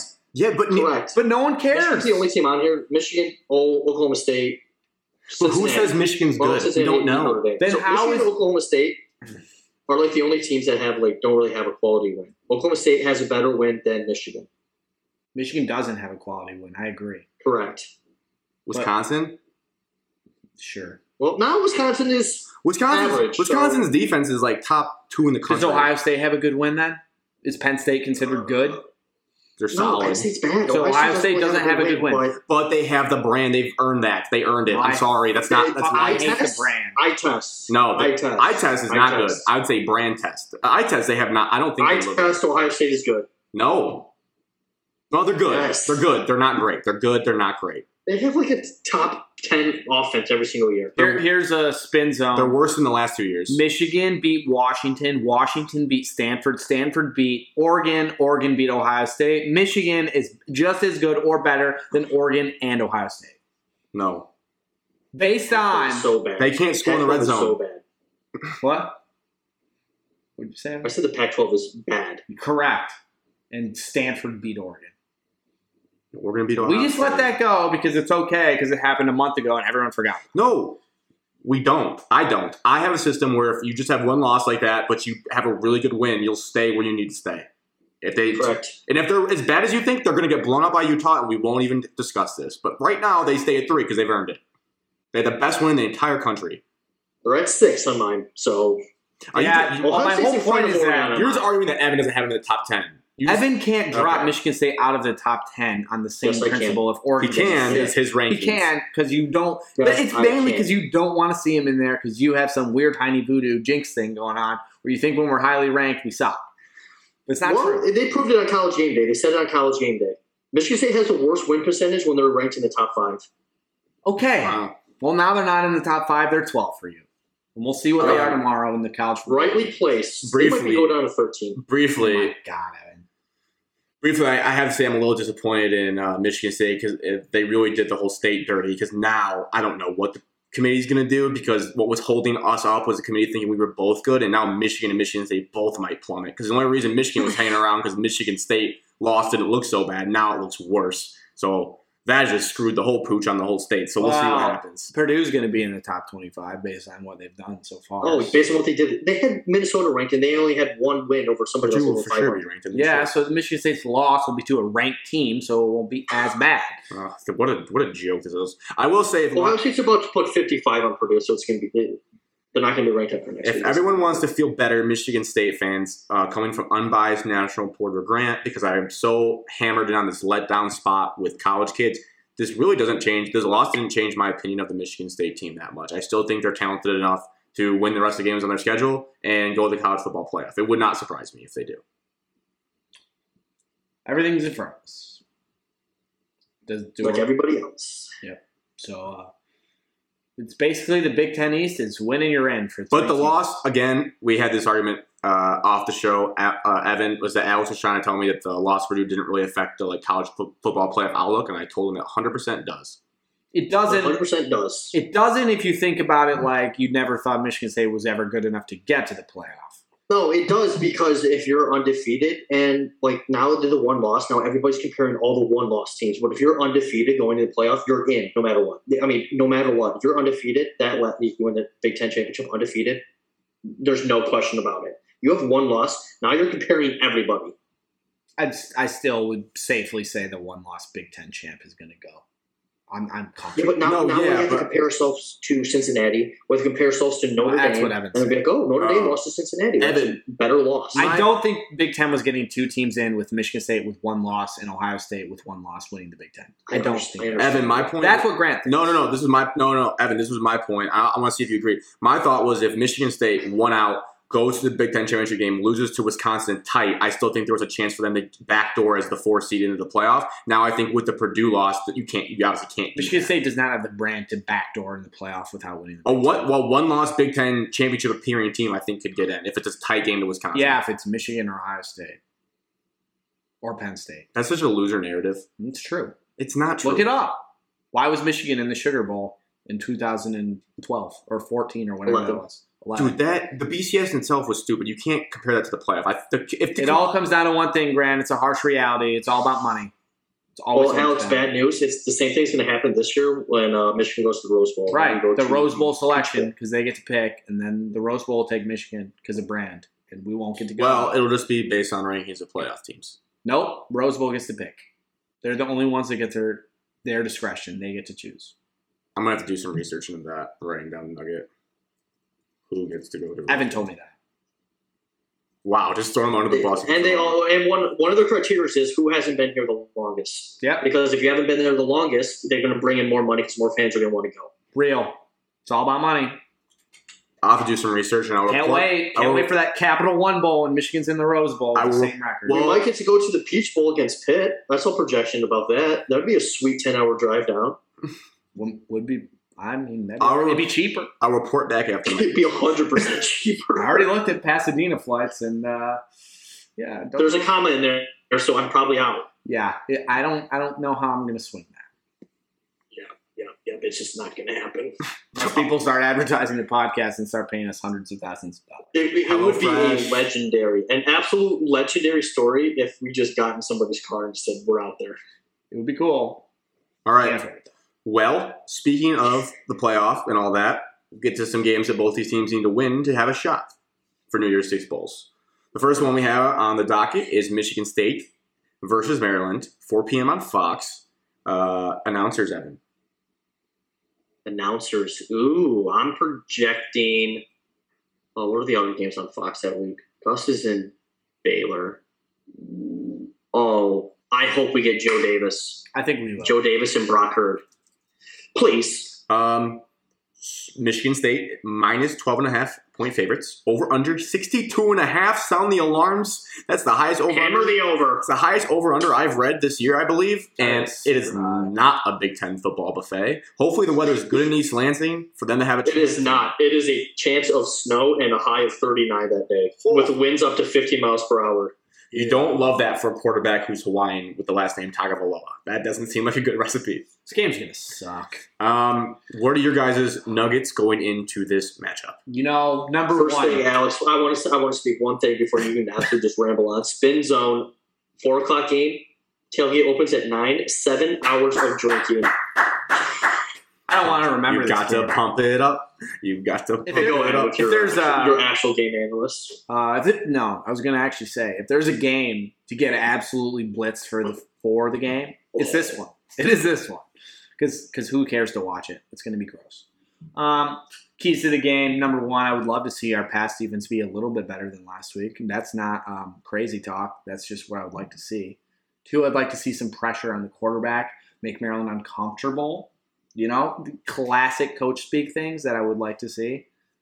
Um, and then three, this feels like if Kenneth Walker is going to get to New York and have a chance to win a Heisman Trophy, he needs to go bananas in this game. Needs it. Needs it bad. I mean, 200 plus yards is what I need from Oh, Kenneth. Walker in this game. Maryland's rush defense. Oh, Evan, I got some stats for you. Uh oh. I Uh, hope it's in my favor. Maryland has given up, gave up 166 yards to Ohio State, a whopping 326 to Minnesota, and 204 to Indiana's anemic rushing This offense. is the game for Kenneth Uh, Walker. I just wrote Kenneth, Oh, oh. Kenneth Walker should feast.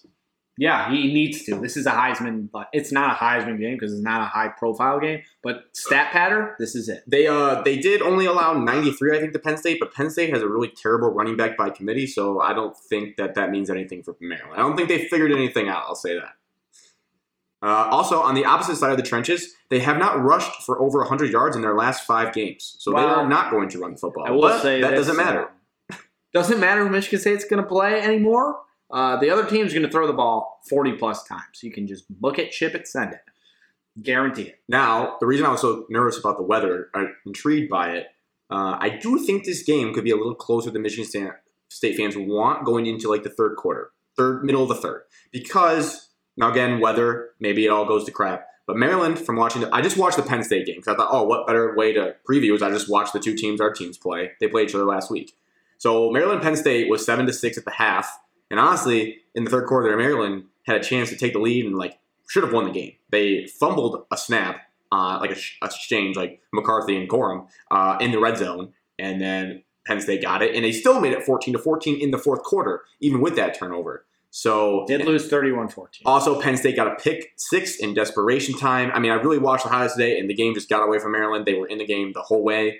Maryland has a really athletic tight ends, and their QB is the most prolific stat guy in the Big Ten. Now he's also turnover prone, so he's like threw five picks against Ohio State. he has nine tur- uh, interceptions. Nine, That's yeah, it. that was their bad game of the year. Friday Um, game. nine interceptions on the year for Taulia Tagovailoa. But I will say this: the kid does make plays. He's athletic like Adrian Martinez, but he's a much better thrower of the football. Uh, he doesn't throw the ball downfield a lot. They do a lot of dink and dunk type stuff. But I mean, he is a top ten yards quarterback in the country. He's the number one yards quarterback in the Big Ten. Uh, he slings it a lot, and they like they know what they're doing passing the ball offensively, and I think that'll help them hang in the game. But obviously, their defense is atrocious, and I think that ultimately will knock them out of the game. Um, I'll open up to you, Evan, if anything before we get into predictions and our meters. Um, I 100% agree with like Alex's points. I would like to see turnovers, um, field position battle, and then clearly if this is has to be a Kenneth Walker like time of possession. Like I you want to feed him the them down, ball and 35. You don't see their offense on the field for You majority. guys want to be like Michigan for a game, I, I want to feed the ball to Yeah. Kenneth Walker all game long. like a boring phone over booth. and over and over and over. again and again. I can't imagine it's Like- not going to work. And I always just Herb Brooks do the Herb Brooks in uh, Miracle again, again. No, I'm not doing that. But I so would love to I- in- on the road in Big Ten games, Maryland has given up 117 points, Which is like what three? and three? they've only scored 53, Uh, They're not good on the road then. It sounds like. and that's only three road games. Okay, but that's Ohio State and Iowa, like two of their worst performances of the season. Whoa! No, they played at home against Iowa. Just so you know. Really? Yeah. Yep. That was they a Friday night home Iowa on a game. Friday Maryland was buzzing, and they got absolutely pissed off. Yeah, I was at uh, field, I was at Fieldhouse that one night. I told the story. We were just watching the t- me, Luke and I were watching TV, going, "Oh, the Iowa scored again and again and again." Yes. So I think advantage Michigan State. It's the 13 point spread way too high.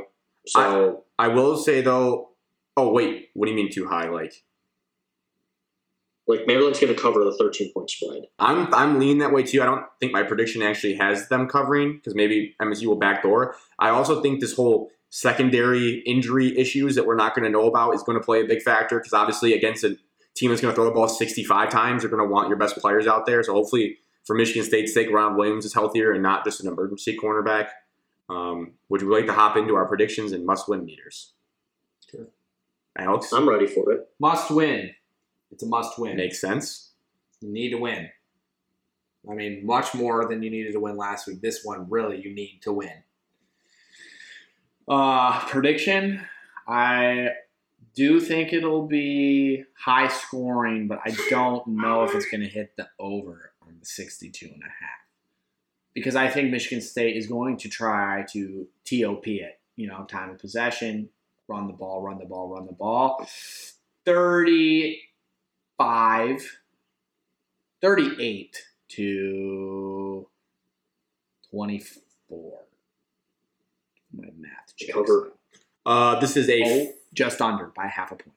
This is fire defensive quality control assistant upon loss. Prediction though Michigan State 40, Maryland 21. Mm. No, Um, sorry. I on the ride home today I changed it. I forgot to write that down. Michigan State 40, Maryland 28. Sorry. Maybe 28 really cover. Good for them. Um, backdoor. This is a fire. I'm gonna say, I'm, you know what I'm gonna say. This is fire Jay Johnson upon a loss if he does not give Kenneth Walker 32 handoffs. Handoffs or just touches? Handoffs. Handoffs, common folks. 32 handoffs. He should have 32, at least 32 rush attempts after this game. I'll be irate if he doesn't. Honestly, I don't so fire him upon loss. I don't think he'll get to Um, 32 We'll see you, Jay. We'll be absolutely disgusting. because if it he will be up by too much at that point. He won't need it. Oh, you, you could just give him like 23, Maryland's five and four. 25 in the they're not first half, terrible. and we don't have to worry about it. Home game, coming off a loss. Yeah. This is this. Oh, MSU alert! learn somebody's team with a gun on campus. Good to know. Okay, Evan Um, Humphrey stay safe out there, Spartans. Um, mascot. I have it 38 to 26. That's almost the same as me. But not- you have them. Yeah, because I had Alex, I had that. it in my head before you spoke, and then you spoke, and I was going to change it. And you said, no, I'm sticking to my That's score right. prediction. 38 24, 38 26, and 40 to 28. Yeah.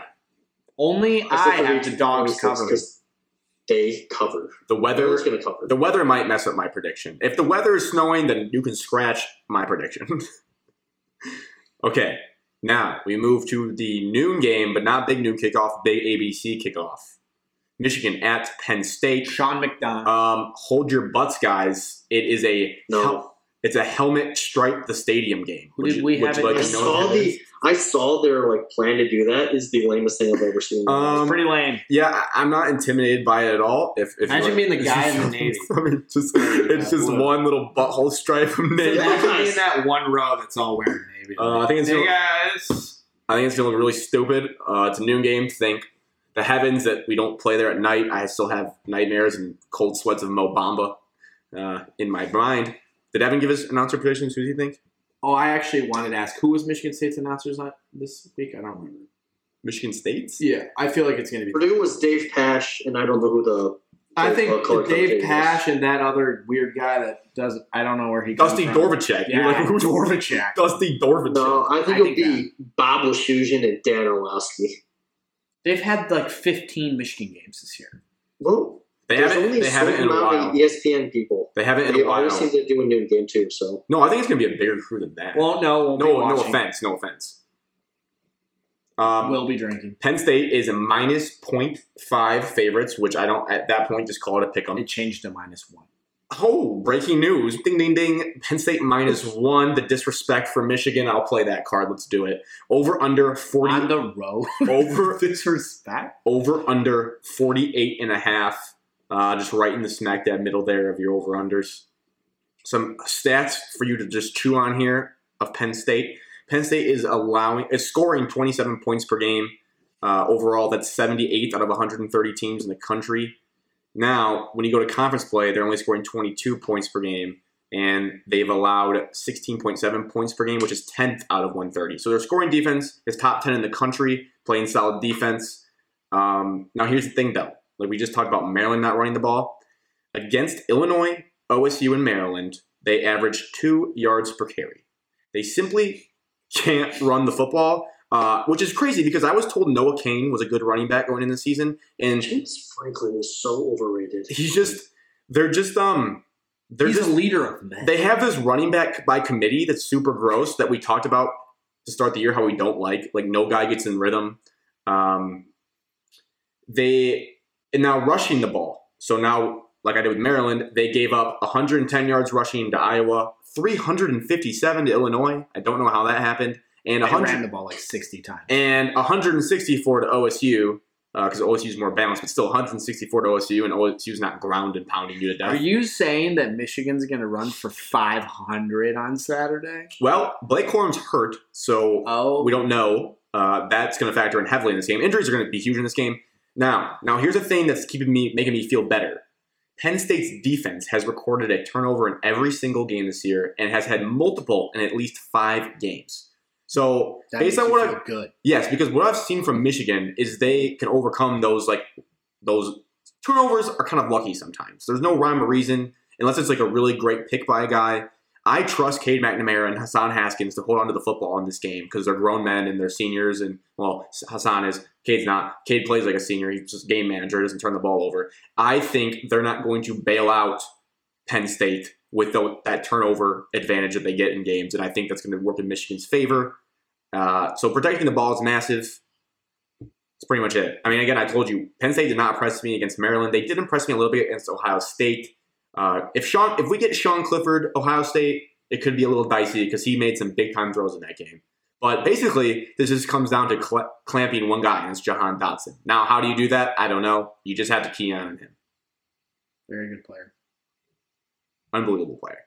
Well, you actually have been telling me all year he's not that good. You haven't heard anything about him, and you haven't seen a single highlight And then guess what? So it week- looks like it sounds like you actually decided to look and watch him, and you realize he's pretty good. the week I said it, he had a career game. Yeah, he's a really so now his numbers are inflated from like having 250 yards in a game against Maryland. good. He's really good. Who stinks? We'll see what he does. I'll get my eyes all over Jahan Dotson this week.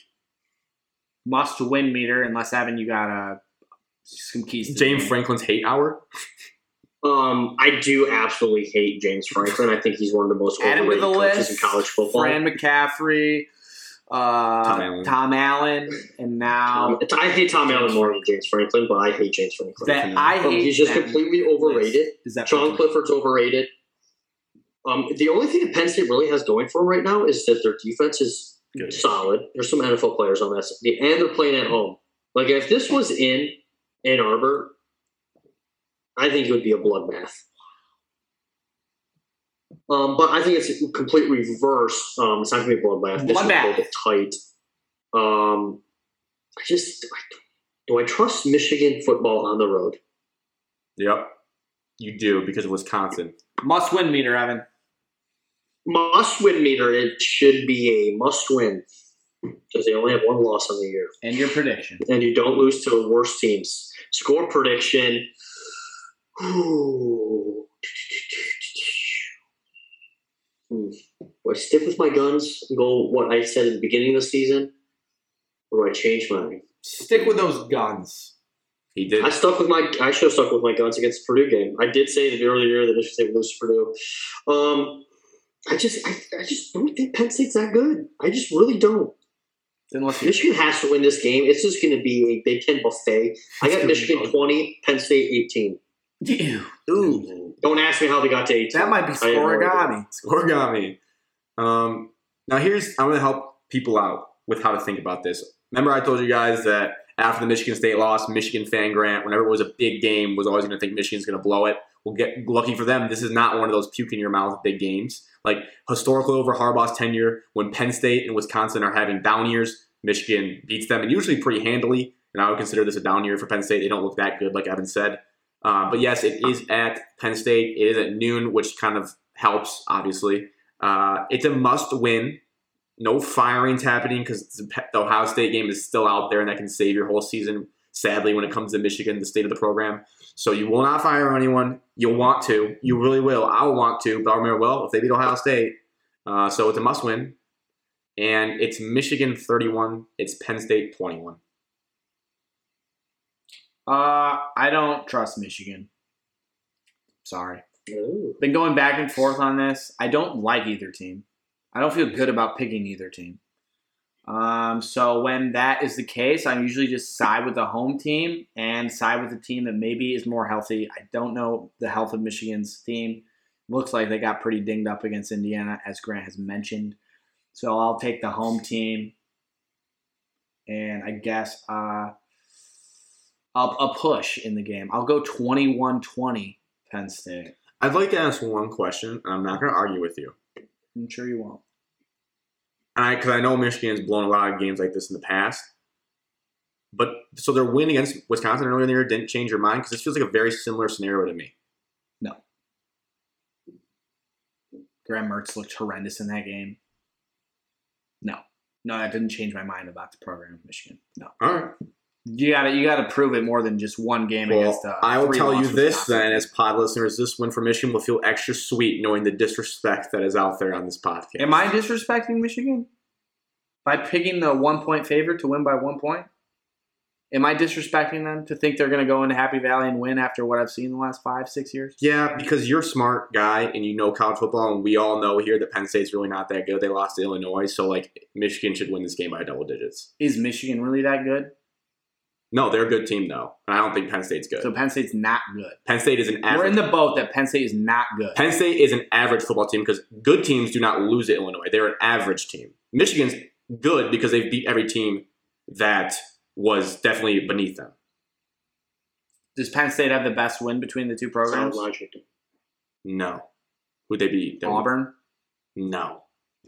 Week two, prime time. Bo Nix is garbage. He, you could say that all you want. He's having a pretty good year. They have four losses, so no. Four losses. Yeah, yes. Who? They just lost this weekend again. Auburn. Yes. I think they have three. We're splitting hairs. Well, I would just say that uh, Wisconsin also does. So, what, that's a terrible argument. Wisconsin has also lost three games. Who's on the road though? I'm just saying you can't definitively tell me that Penn State is a bad team and that Michigan's a good No, team. uh, again, stop twisting my words. They are an average team. They're not bad. They're not good. They are an average college football team. We'll see. we will, and I'm gonna I'm gonna be. I'll celebrate. I'll send you some tweets. You don't need to. Oh, I will. if- I picked a team to win by one point in a pretty close game where Vegas even set the line at one point. And you're telling me I'm disrespecting Michigan because Mhm. I'm picking against them for the 1st time this Mhm. whole season. There felt some disrespect and disdain in your voice. That you're almost mad at the world that Purdue upset Michigan State. So you said, "No, what, Michigan, you're Mm. getting upset." yeah, Michigan's two biggest wins this year: Mm. Ohio State losing and Michigan State losing. Congrats, man. Biggest win was Washington or Wisconsin. No, you heard me. Well, objectively speaking, yes, Purdue beating Michigan State was massive because now it makes Michigan alive. They're like that Undertaker gif in the casket, opening it back up, like not dead yet. Till Saturday. Oh, yes, I can't wait. Let's go. Let's go. You're gonna have to cut that. Maybe You I'll said you weren't gonna swear on this podcast. Yeah, guess what? Censor. Okay, I knew I could. now we can we can come down from that high. Um, I wanted to give everyone, uh, you know, a, a five minute, two minute, whatever segment here, just to talk about what you've seen from the Red Wings and Pistons early on this season, because I don't want to ignore them. We're about what nine games in or so for each team, ten games in. Evan's clapping. Wings, kick us off, Wing fan Evan. Can Bertuzzi just get it done so we can play in Canada, Evan? Come on. Well, I don't think this is not a Wait, wait, political show. We're getting outscored nine to one versus Montreal, so it doesn't really matter. Yeah, because he's not playing. Nah. We might Okay, be we're not 9-3. there yet. Our team is not there yet. We are more competitive. We're faster. We're more skillful. We don't have all of Ken Holland's washed up guys on the team anymore. We're Um. Lucas Raymond's going to win Rookie of the Year. He's leading all rookies in points. Seider won NHL Rookie of the Month for September. Mm. Um, so when's the Stanley Cup coming to Detroit? give it three years. Oh my God, Evan, I'm not that patient. Well, you're gonna have to be more patient because we're gonna have to get more prospects. We have to draft well, and then we have to hit on a couple free agencies. Remember when you lied to all of us and said Jack Eichel would be a Red Wing? Well, there was a very good chance, Well, and he's not. Vegas just Vegas threw the bag at him because Vegas is the LA Rams of hockey. They don't care about their draft picks. They don't care about who they draft. The Red Wings are making the playoffs this season. Ah, that's, That's- too hard to tell. I don't hot. think so. Why? They're one out of the last spot right now. That is flaming And hot guess what? Spicy. Right Guess there. what? Well, I'll reevaluate a quarter of the way through the season, but right now, Tyler Bertuzzi, fifth in the league in points. Lucas Raymond, forget the rookie of talk. And not playing in Canada. Luc- Lucas Raymond, seventh in the league in points. 19 years old, it's early, but yeah. seventh in the league in points. I don't know if Lucas Raymond can hold it up, withstand it. Um, if Tyler Bertuzzi can stay healthy, he has a chance to withstand it. But he's losing out on a lot of games, Evan. but Lucas Canada. Raymond is scoring. A, uh, I'm not saying all of his goals. He's scoring a good chunk of his goals on the power play, so it means he's getting available and he's burying it into the back of the net. He which I is. to He see. drops to that one knee on the one timers, and it is erotic. Guys, And so now everyone has to have their faith in the Yzerman plan because he drafted both of those guys when they were questionable picks, and they're working so far. Yeah, I, Eyes, I have trust in no the eyes are. I'm all trusting. Okay, so Alex, hey, we missed out on Jack Eichel. Johnny Hockey is going to be a free agent at the end of this year. So uh, you still, know, maybe still my backup crossing my fingers for that. Now, guys, I have a serious question. Okay. No, I have not watched a second of the Pistons this year because I don't care to watch bad basketball. Is Jerami Grant ever going to reach uh, what he was last year, or is he just a lost cause? I mean, he scored over 20 points in one half, so I say he's not slowing down that much. He's had a couple bad games in a row. What's this team is They haven't played since the We've Nets had game. Eight bad Correct. games. in a row. Correct. I don't know. He just doesn't look, you know, that good. You want a hot take? I still have not walked back my take that they'll make the play-in game. I will reassess when we're 25% of the way in. I refuse to change my thoughts nine games into the season. They've had one of the toughest NBA schedules of any team. It's a bloodbath of who's who of the Eastern Conference. So once we start beating up on the bad teams of the There league, aren't that many bad teams. there are. No, we are that team. No, we're just playing the good teams. And three of them we Why didn't can't we have. play the Lakers? We can't we play the Lakers like 15 times? We- I think we We'd would probably 10 lose 12 of them. oh, jeez, dude. The Lakers are booty. Guys, are you're going to have to ev- eventually look in the mirror and realize, like, we're the bad team teams look forward to playing. No, we, I don't think we played the Pelicans yet. nope, we have not. We are better than the Rockets, the Pelicans, the Magic, the Spurs, the Thunder. Magic Yeah. are pretty decent. Look, I love the kid, but I'm not scared. Like Saddiq Bey and Jerami Grant can guard Franz Wagner. Okay, like that's not going to be a problem. The Rockets, the Pelicans, the Magic, the Spurs, the Thunder, the Pacers. I'll even throw in the Timberwolves. I'm not scared of their stars. Isaiah Stewart will clamp Cat those teams better than. Michigan, ah, Michigan. ah, The Pistons will not make the playoffs. They will not make the play-in game, and I will stand by that. I won't go there yet. Still haven't seen enough. Good news. We play the Rockets. Yeah. One versus eight versus one versus nine on Wednesday. Jalen Green, Wednesday night. Welcome to the Thunderdome. Um, also, now I just want to clear up some things for that whole Cade's a bust talk. Cade can't shoot talk. Uh, I had to go. I was a little nervous for a little bit. I was like, why does he? Why can't he shoot? I watched him at Oklahoma, Oklahoma State play forever. You guys want to hear Kobe Bryant's first couple games in, in the NBA to make yourself feel better? Don't need to, Sure. to feel better. Zero points, one point, five points, ten points, two points, two points, six points, four points. So Cade's already registered 17 and 18. Now he hasn't been shooting efficient, efficiently, but at least he's doing the thing. So don't be worried. We One, also And let's not forget that kid is coming off of like an ankle injury. So, like, if you Mhm. have an ankle injury and you're not shooting, it's going to be a little bit adjustment. maybe that base on the jump shot's not feeling as tight as it needs to be. Yeah, and he's not in game shape yet. Oh, he stays game ready. He's always in game shape, Alex. He's also You a roll vegan. out There. He there also- is no, there is no game shape for the NBA. especially the regular season. Yeah, yeah. No, there is. Let's get Luka Garza some minutes and save and leave. I want to see them play on the, the, the big boy squad. They're sweet on the cruise. All right, well that's your Oh my gosh, that Wednesday game is on ESPN at seven thirty. Jalen Green. There's a little beef there. I hope there's a Could you imagine the- the national media being like, we have to watch a one and eight, one and nine basketball game on Wednesday night primetime NBA? Speaking of a game, Evan, you can Ugh. watch on ESPN. What game are you watching tomorrow, Evan? Butler. Seven o'clock, Madison Square Garden. The unranked Spartans face, I think, the third ranked Yeah. Kansas believe they're Jayhawks. three. But Jalen Jalen Wilson Jalen Wilson caught a DUI, so I think he's supposed to be good. So that'll help you guys out a little bit. I don't think it'll help us out that much. Well, We don't. We notoriously don't win these games. I was there for it last year, folks. So I can t- attest. You were not there last year. The year before was it two, Two years years ago ago. now? Yes. Yep. Last Two year years we ago. played at We Duke beat for the Duke in Champions Cameron Classic, last and we year. won. Oh, so it wasn't MSG last year. No, there was COVID. There was no fans. Well, I the last time the Champions Classic at MSG, my butt was in attendance, and I can tell you, yes, I can confirm that Michigan State did not win that game. They played well though. Tyrese Maxey just kind of went off on the main stage. Yeah, I mean, I can't wait for the classic Michigan State basketball Twitter to severely overreact if Michigan State loses on Tuesday. Can't wait. Can you guys give me as a for myself as a guy that's not I'm not haven't dove in deep into this Michigan State team this year. I, I do I do know a lot though because I'm a loser and I follow their team as well, partially because of podcast, partially because I love college basketball. Um, but pretend I don't know anything about this team. What are some storylines that I should be focused on in the beginning parts of the season before we really turn our full attention to college basketball? Question number one Has Michigan State found its point guard? Last year, they did not have a point guard that was worth a bleep. This year, they brought in Tyson Walker. Hopefully, he uh, makes Bro, you were talking about AJ Hoggard to me the other day. AJ Hoggard is a different basketball player, and he is going to be a weapon on this basketball team. I was throwing up. I'll die on the AJ Hoggard hill. I think he takes a huge jump. I cannot wait to come back to this hill and just bury you six feet under. Quote, quote, 740, 11, 8, 2021, Alex. I will die on the AJ Hogan. What a shitty hill to die on. Flip. You'll see. I, Have you I seen his hair? I think it's funny that you guys are just writing off a kid that played one season as an 18 year old in the middle of a pandemic, and you automatically think he's just garbage. No, it's it's, It's right. wild. It's it's no, no, no, no, no, no, no, no, no. This kid can't shoot. And he doesn't know how to play defense, so I have witnessed it with my eyes. He can't guard a kid on Ferris State or Grand Valley. look. We'll see.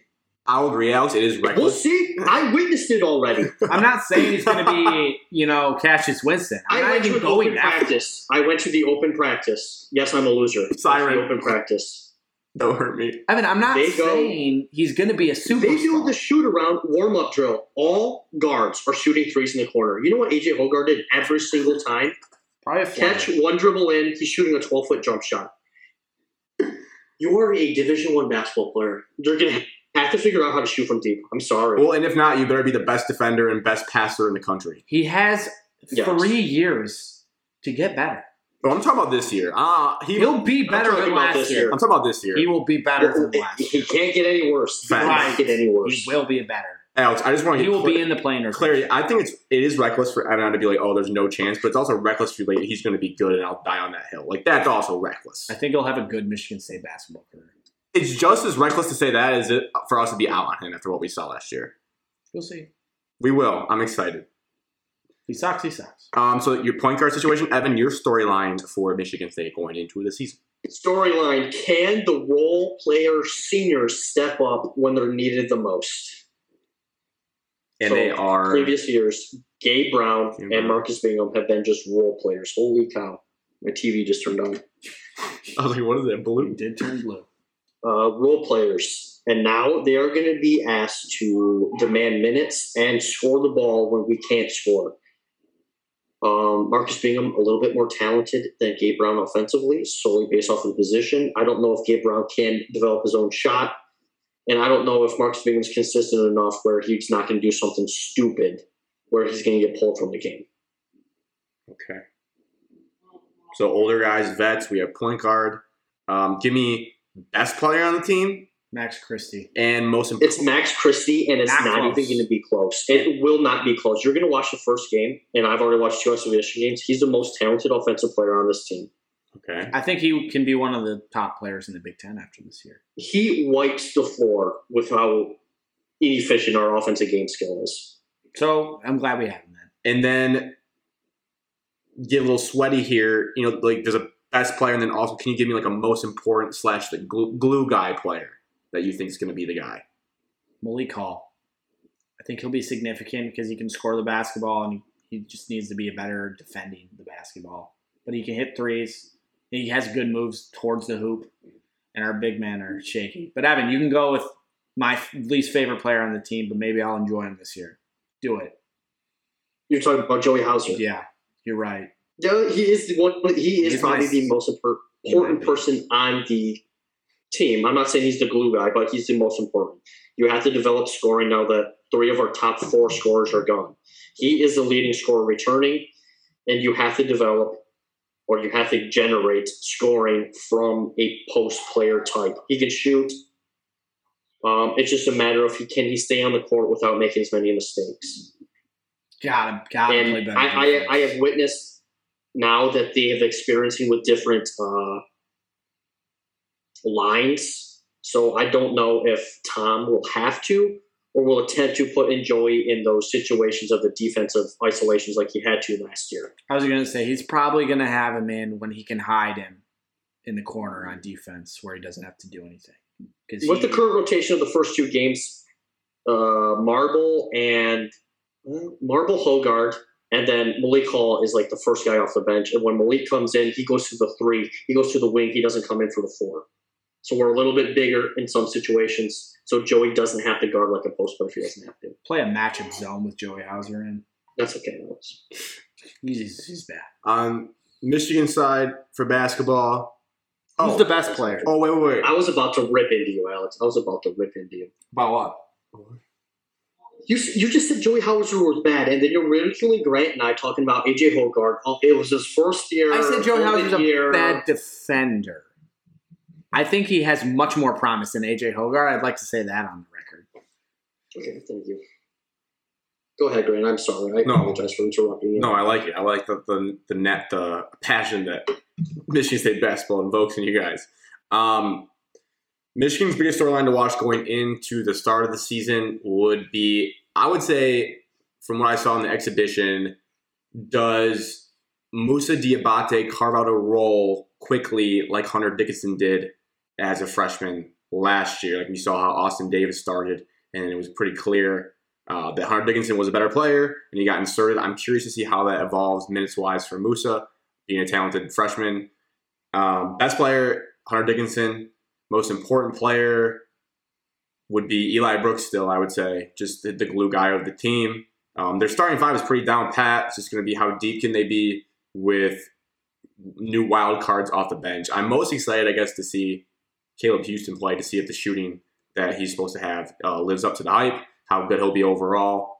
And then I want to end with for this is our expectations, so we can get our expectations on record for both teams and see how they change throughout the year. So, what are your guys' expectations for Michigan State basketball this season? You can go regular season, conference tourney. Do like regular season I have my answer. where you're going to finish regular season, a conference tourney. Are you good enough to make a run? Do you want? The, do you expect them to make a run in the conference tournament? And then you know, March. How's March going to go? Evan, I want you to go first. My You're- projections, you're- you're hopefully, fingers crossed, finish in the top five in the Big Ten. Um, I think we're like, as on paper right now, I'd say we're like the fifth best team.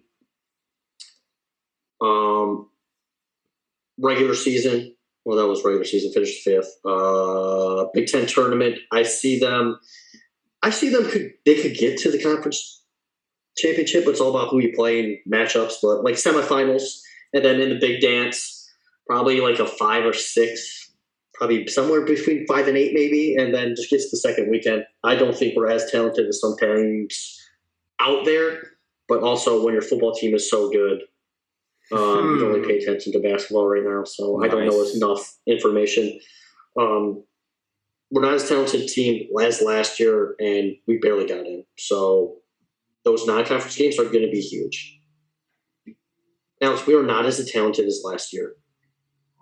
Based on Aaron Henry, I mean, no one got drafted from the team last year, so Henry gone, Langford gone, length. Rocket Watts gone. I love Langford.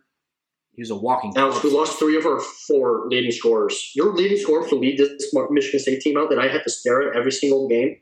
Leading scorer, returning scorer, nine points, Joey Hauser. Leading rebounder, Joey Hauser. Assists per game, AJ Hoggard. Evan, would you take Max Christie over Aaron Henry?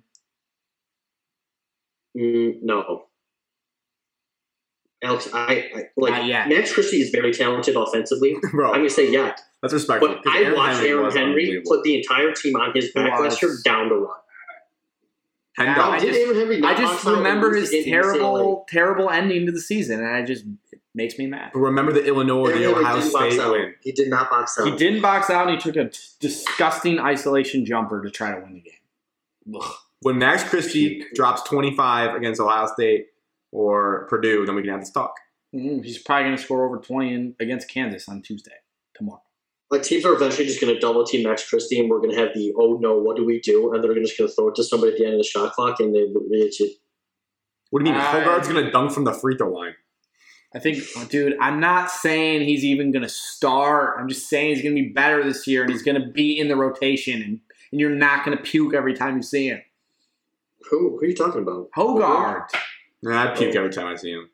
I think Michigan State is better at point guard this year. I think Max Christie is a huge addition. Lay it on I think Jaden Akins is a nice addition. They're winning the Big Ten. I think the big men are going to be better. I think Bingham will take a step. I We're don't know. not, we don't, we're not deep enough on on down low. Michigan State, they will not win the Big Ten, but I think they'll finish top four in the Big Ten, so one better than what Evan said. So I think they'll have a double bye. Uh, Big Ten tournaments, no no reason to even try to predict that. It's all about matchups. Come on, let's have fun. You, if what if Michigan State's playing a team for the third time? It- you know, it's, I'm not getting into If we lose to Maryland again this year, I'm going to throw up. Um, I expect them to be, They're gonna be good. uh, like a top six seed in the tournament, and it's Sweet 16 or bust. This is if you you know want to call yourself a blue blood program, it's Sweet 16 or bust every season. So anything less than I'm disappointed every year. So I want to be in the Sweet 16. I expect them to get there. All right. Michigan, Big Ten regular season champions, semifinal minimum in the conference tournament, and national championship game appearance are the expectations going into the year. Two two banners minimum. When you were doing your weird whistle thing when I gave mine, were you trying to say that like I was giving too high of expectations? No, And then meanwhile you drop a bomb about how you're going to the national championship game? let's not. Well, one, no, I wasn't. I was just thinking out loud, like six. Okay, I was like thinking how it would go, and then two, it's not hot take. I mean, the, if you look at the futures market right It's now, they're they're right. They're second. They're right behind Gonzaga to win it all. So, uh, yeah, it. The, the biggest question I could have shown in the storylines is I'm just curious to the edge this Michigan team has because with Livers, Wagner, and Chaundee Brown, those were like some dudes. Like those were some aggressive dudes that play with a chip on their shoulder. So I'm curious. I don't want this team to be labeled soft. I'm a little worried about that in some aspects. I think DeVante Jones brings some grit. Uh, I think Oh. there's some other people that bring grit. So, and I also think the way Juwan Howard coaches practices that that gives some grit. So I think they'll be okay. Um, they might struggle early season, but long term, those are the expectations, and I will be disappointed if they're not met.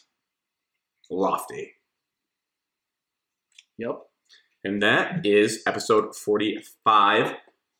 Shot of MS on all social accounts. Uh, Evan's repping the merch, codesapparel.com, C O D E S A P P A R E L.com for all of your Michigan clothing needs with area codes, no codes in them, just the state. Shot Michigan Sports, the Woodshed merch. Not that they returned to the Woodshed against Maryland. Uh, might want to get buy that so it gets there in time for the Penn State game. They even have sweatshirts, yes, for when it's freezing that day. So all that, uh, Apple Podcasts, Spotify, YouTube, where to listen, like, rate, subscribe, review, follow, all that good stuff. Download the episode, share it with a friend, ask any questions, leave comments. Um, that's pretty much it for episode 45. I'll cheers it out to episode 45 with my last sip. Uh, and my side cheers is to Butler basketball, alma mater, kicking off as well tomorrow night. Uh, be grateful that you guys are on ESPN. Butler is on Fox Sports tip off night, so they're just going to be cutting into games live through as the night goes on. So we'll see what I'm able to see of that game. They only won their exhibition game by five recently, so they'll finish top four in the Big East. That's my hot take for Butler basketball. Cheers to college Cheers. basketball starting. And still college football remains. Mm. Happy Veterans Day on the Thursday, the 11th. Cheers to all the veterans out there. God Salute the bless. troops. Great call, Evan.